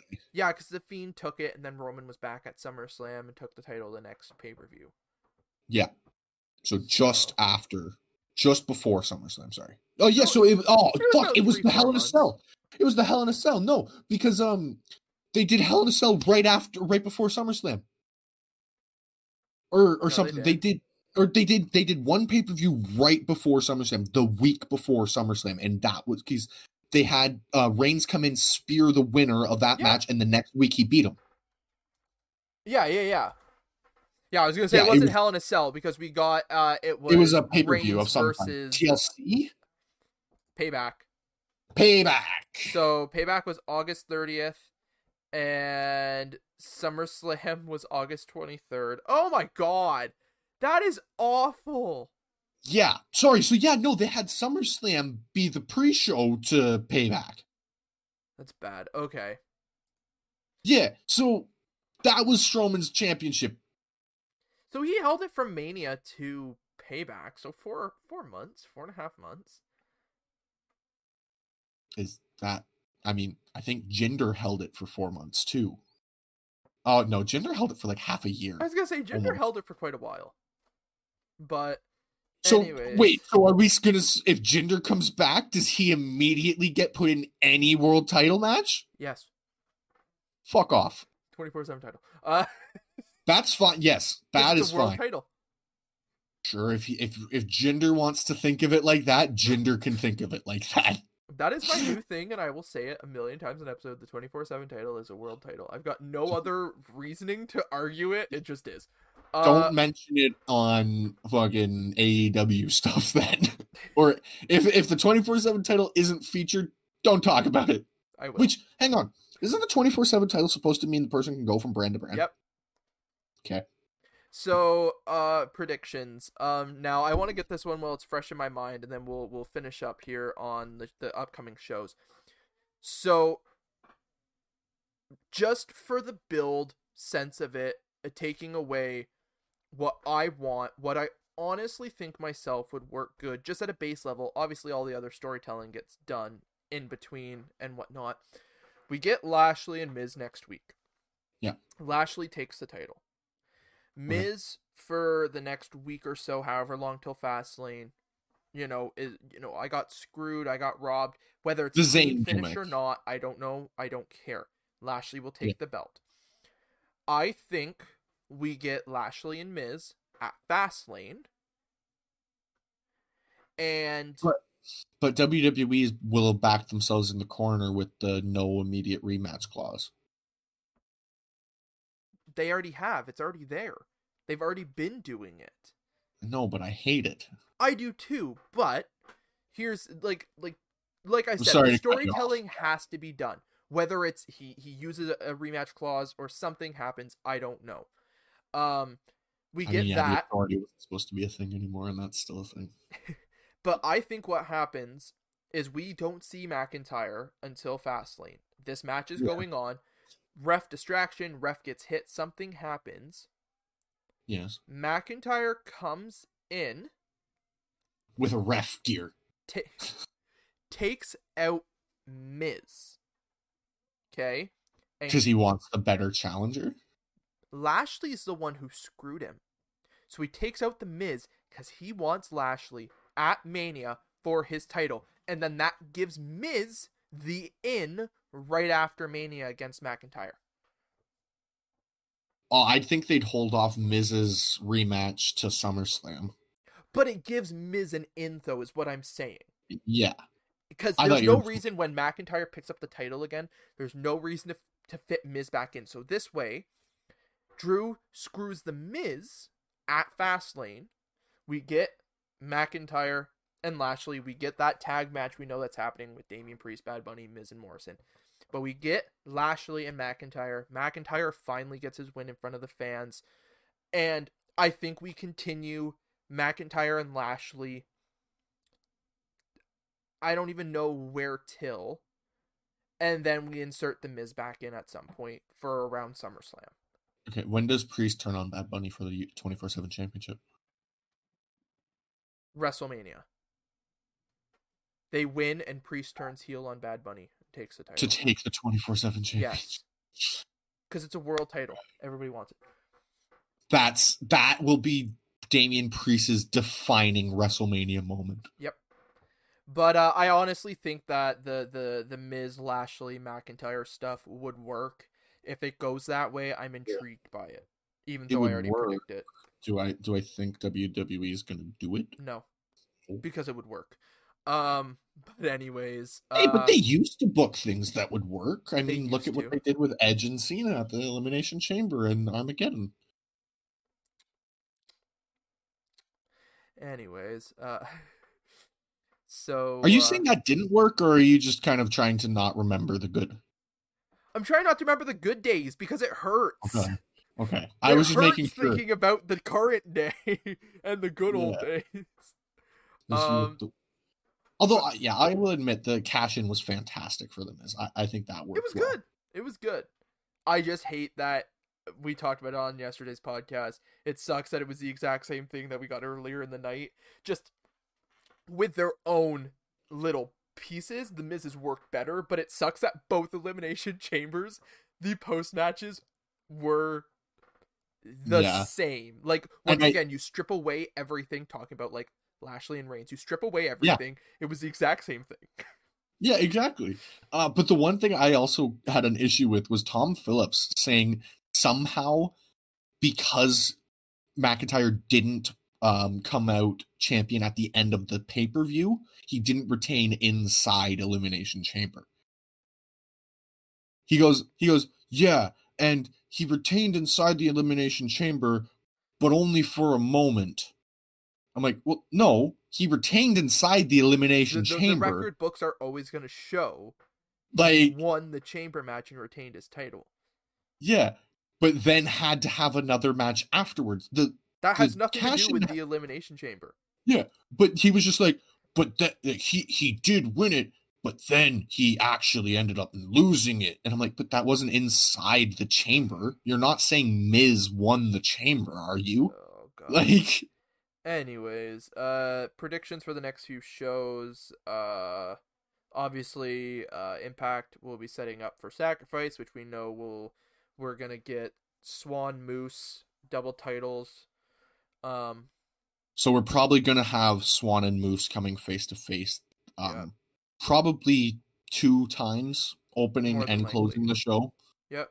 Um, Uh, but no offense to WWE here, that will probably work better than the ones we've had in past. yeah. like- uh Deaner and Jake tables match. Uh I Is think that tonight? Yeah, I think that starts to swerve Jake towards Violent by Design. Um, Definitely with um Jake losing here, I think. Um, but maybe in the similar vein that like um Big Show lost to Cody. Yep. In that the going through the the table is kind of inadvertent. yep, agreed. Um, NXT. Uh, obviously we've got build up to next week's show for the tag titles and that. So probably I think that's just all we're gonna do. Yeah. Um, Well, um, and Adam we'll Cole finally get speaks. Adam Cole is finally going to talk about his turn on on uh O'Reilly and uh Balor. um Xia Li, right? Yeah, with and Boa. Uh, that hap- that's happening, um, and I think that's probably going to slowly start turning Kacy and Kayden into um Xia's group yeah. because I think Um, that group is going to become like almost a women's faction sure. Because Uh, like because um Tan uh, Tian Sha or what, Uh, what Mei is Ying. the Mei Ying um is a woman as well so I mean like it makes sense that eventually they're going to kick Boa out of the group I think even if you keep Boa there as kind of that like uh, bodyguard almost bodyguard, yeah, it it, Yeah. it works even if the rest of the group is women. Just having him there as like But it was just the fact that when Tian started to strangle Boa, I was like, I feel like they're kind of slowly kicking Boa out of this group. Oh, potentially. I But mean, I knows? think that's one of those stories that we're going to be seeing for the next six to eight months oh. grow Oh. into whatever the f- big finale of it is. Absolutely, but the the the slowness of it is going to probably be the first two members of this new group are Kacy and Kayden. Yeah. And if I'm wrong, fine. I just don't want to see Kacy get absolutely demolished. I would like for to for, see for her. no benefit. Yeah, I, I would like to see her put up a fight if she isn't going to join the group. Yeah. Um, because that way at least she does. She's looked really strong in her matches that she's had, so it would be unfair to her to immediately just bury her in this match. I agree. Um So- And that's not me trying to be biased. Dynamite, obviously we're getting more towards Revolution. We're right around the corner. Uh do we get something from Sting tomorrow night? No, Sting will be um home. That he won't be on the show at all tonight. I think he'll be they'll they'll say like Darby maybe, but they will say Sting is at home resting his ribs or whatever from the I bet you we don't see Sting or Darby until Revolution. You know what? Actually, maybe this will be the first week we don't even see Team Taz. We get nothing on that at all. No, I, I think we see Team Taz. I think they they gloat for the next two weeks that they've taken them out. That that there's no guarantee either of them are going to be ready for the street fight. That way, at Revolution, Team Taz is waiting in the street, in the parking lot, wherever they're doing it. Because I still don't think we're getting it in the ring, personally. No, it Um, won't be. It'll be it'll be the exact same as the backstage brawl, I think. Yeah. So, but I think they're they're waiting, and they're like, where are they? And I honestly think we get Sting descending, and we get Darby coming in on a skateboard, and they're ready to go. Oh, actually, mm, I don't know if I should talk about this because I read spoilers because Dynamite was pre-taped this week. Was it? I read I I read potential spoilers. Actually, thinking about what you just said. Um. Well, okay. So, so really quickly here, because we'll wrap up the show uh here in the next few. Um. Obviously. Uh. So, before we get into that, any last minute predictions? We'll we'll we'll throw a spoiler alert out there. Um. And then we'll close out the show, so that way nobody's missing anything post spoiler alert. Um. Any, any Um, final predictions? We're probably gonna get some more build on the Kenny and Good Buck, Good Brothers, Young Bucks stuff. I hope we keep going with that, even building towards Omega and Moxley. Yes. Yeah. yeah, Um, no, because I don't think there's a, any need for Omega to not be involved in what's going on with Good Brothers while he's going on against Yeah. Moxley. Because in his eyes, he's already beaten Moxley. And the only final thing that I say we absolutely need before Revolution, we need direct Bucks and Jericho MJF. We don't need the Bucks and Inner Circle. I want to give a shit about Jericho and MJF challenging for the belts, not the Inner Circle as a whole against the Bucks. Yeah. Because that's all we've gotten. So that's so just that note. bad. Um so do you have anything else to add there? Um, just the potential spoilers. Okay. though. So Yeah. for for anybody that that uh, does not want to hear potential spoilers for AEW's Dynamite uh, tomorrow night, uh, thank you for listening. Thank you for watching. I would recommend you tune out now. Uh, and we will be back obviously Thursday at uh, 11 a.m. as of this point for the uh, three show review. But follow our Twitter uh, to make sure to stay up to date. Um, but yeah, thanks for watching. And so there's your spoiler alert we're gonna get Yeah. into this and wrap up the show. You will not be missing anything else. So uh, Yeah. so yeah, so, So- potential dynamite spoilers. What do you got? I haven't heard So- anything. So what I read was, and it's directly pertaining to Sting, and this is the only one I can vividly remember, is Sting comes down on a zip line tonight. Oh fuck, Or are you kidding? Yeah. Like uh that is something I read. He he he comes down on a zip line. I can't remember where I read it. I can't remember who it was posted by. But yeah, this week's dine it was it was taped on Thursday. Okay. I and when when you said um Sting coming down, I was like, "Oh, crap, that already happened or is hap- going to happen." Fuck. I'm assuming you're looking up reports of it being pre-taped. Oh man. Yeah, Sting on a zip line from the ref. Fuck sakes. Yeah. But is, Just- is, isn't that funny how I say that, having no idea there was spoilers? Yeah, and when you said that, it reminded me immediately of what I had read. Like, Yeah, Sting, Sting, uh, now whether that was taped for this dynamite or for a clip to be used later, who knows? Because that could be a thing they did too. They might not be able to use Sting in the next couple weeks, so they needed to do something pre-recorded for him, yeah, and they're going to use that in, in a week or two. an OD but- WCW. Okay, so so he descends on Team Taz, and they set up, and then we don't get anything next week, maybe. Maybe. And from the sounds of it, they keep they keep touting that this match is a return to the ring for Sting. Well, there's probably going to be moments in the ring. Maybe. So so Well, what segment do we get between like what segment do we get as they're setting up for the barbed wire death match? Cuz cuz that show's going to be maybe the match starts in the ring and then it goes to the back. Is is this match maybe not in Daily's uh, not the street fight, the exploding barbed wire death match. Is it potentially in the stadium? I think safety wise it'd be smarter. Yeah, because the stadium's not covered. So explosions wise, there's less likelihood of No Like, fans, no need to get the wrestlers out of there, any of that. I think it'd be smart to put that. it would And be- then that way be- they can set up stuff. Like we don't need a stadium stampede. That's not what I'm saying, but I think but set up an, a a stage for them, yeah, a ring in the middle, um, and then basically a parking lot in Yeah. in all of the infield of the high. Yeah, like close it off because we're not looking for another stadium stampede. But Well, I mean, but kind of them looking for one. But yeah, but but yeah, but anyways, uh, we said we wouldn't get into much more there, so we won't. Um, do you have anything else to add, or are we we signing off here, my guy? I think that's all we have for today. Um yeah, we just uh we'll be back on Thursday. Make sure when we do or we we do our news segments at the start of every show. Um so just make sure to give us a tweet about uh, any news segments you might see. It kind of helps us out um, with making these segments a bit better.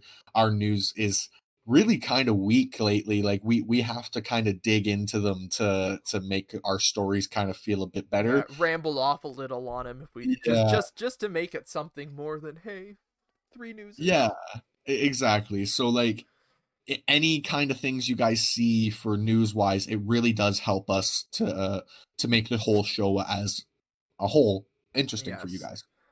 Yeah. So uh, with that being said, uh, thank you everybody for listening in on this episode. Uh, follow our Twitter to stay up to date, vote in the polls, all that fun stuff. And uh, if you want uh, everything walking the ropes, you can find it through our link tree. That's the links to every podcast platform we're available on. If we're not available on your preferred podcast platform, please tweet us, let us know, and we will do our best to get on there. Um, but yeah, so so platforms, uh, social medias, uh, YouTube VODs, and ways to support us. Tipping Redbubble, uh, like we said at the top of the show, new design on our Redbubble, and actually a few more potentially within the next few days to come, uh, Yeah. design wise. So give that a look uh, if you want to support us at all. If you are able to, uh, by all means, it, it's greatly appreciated if you can. If you can't, no worries.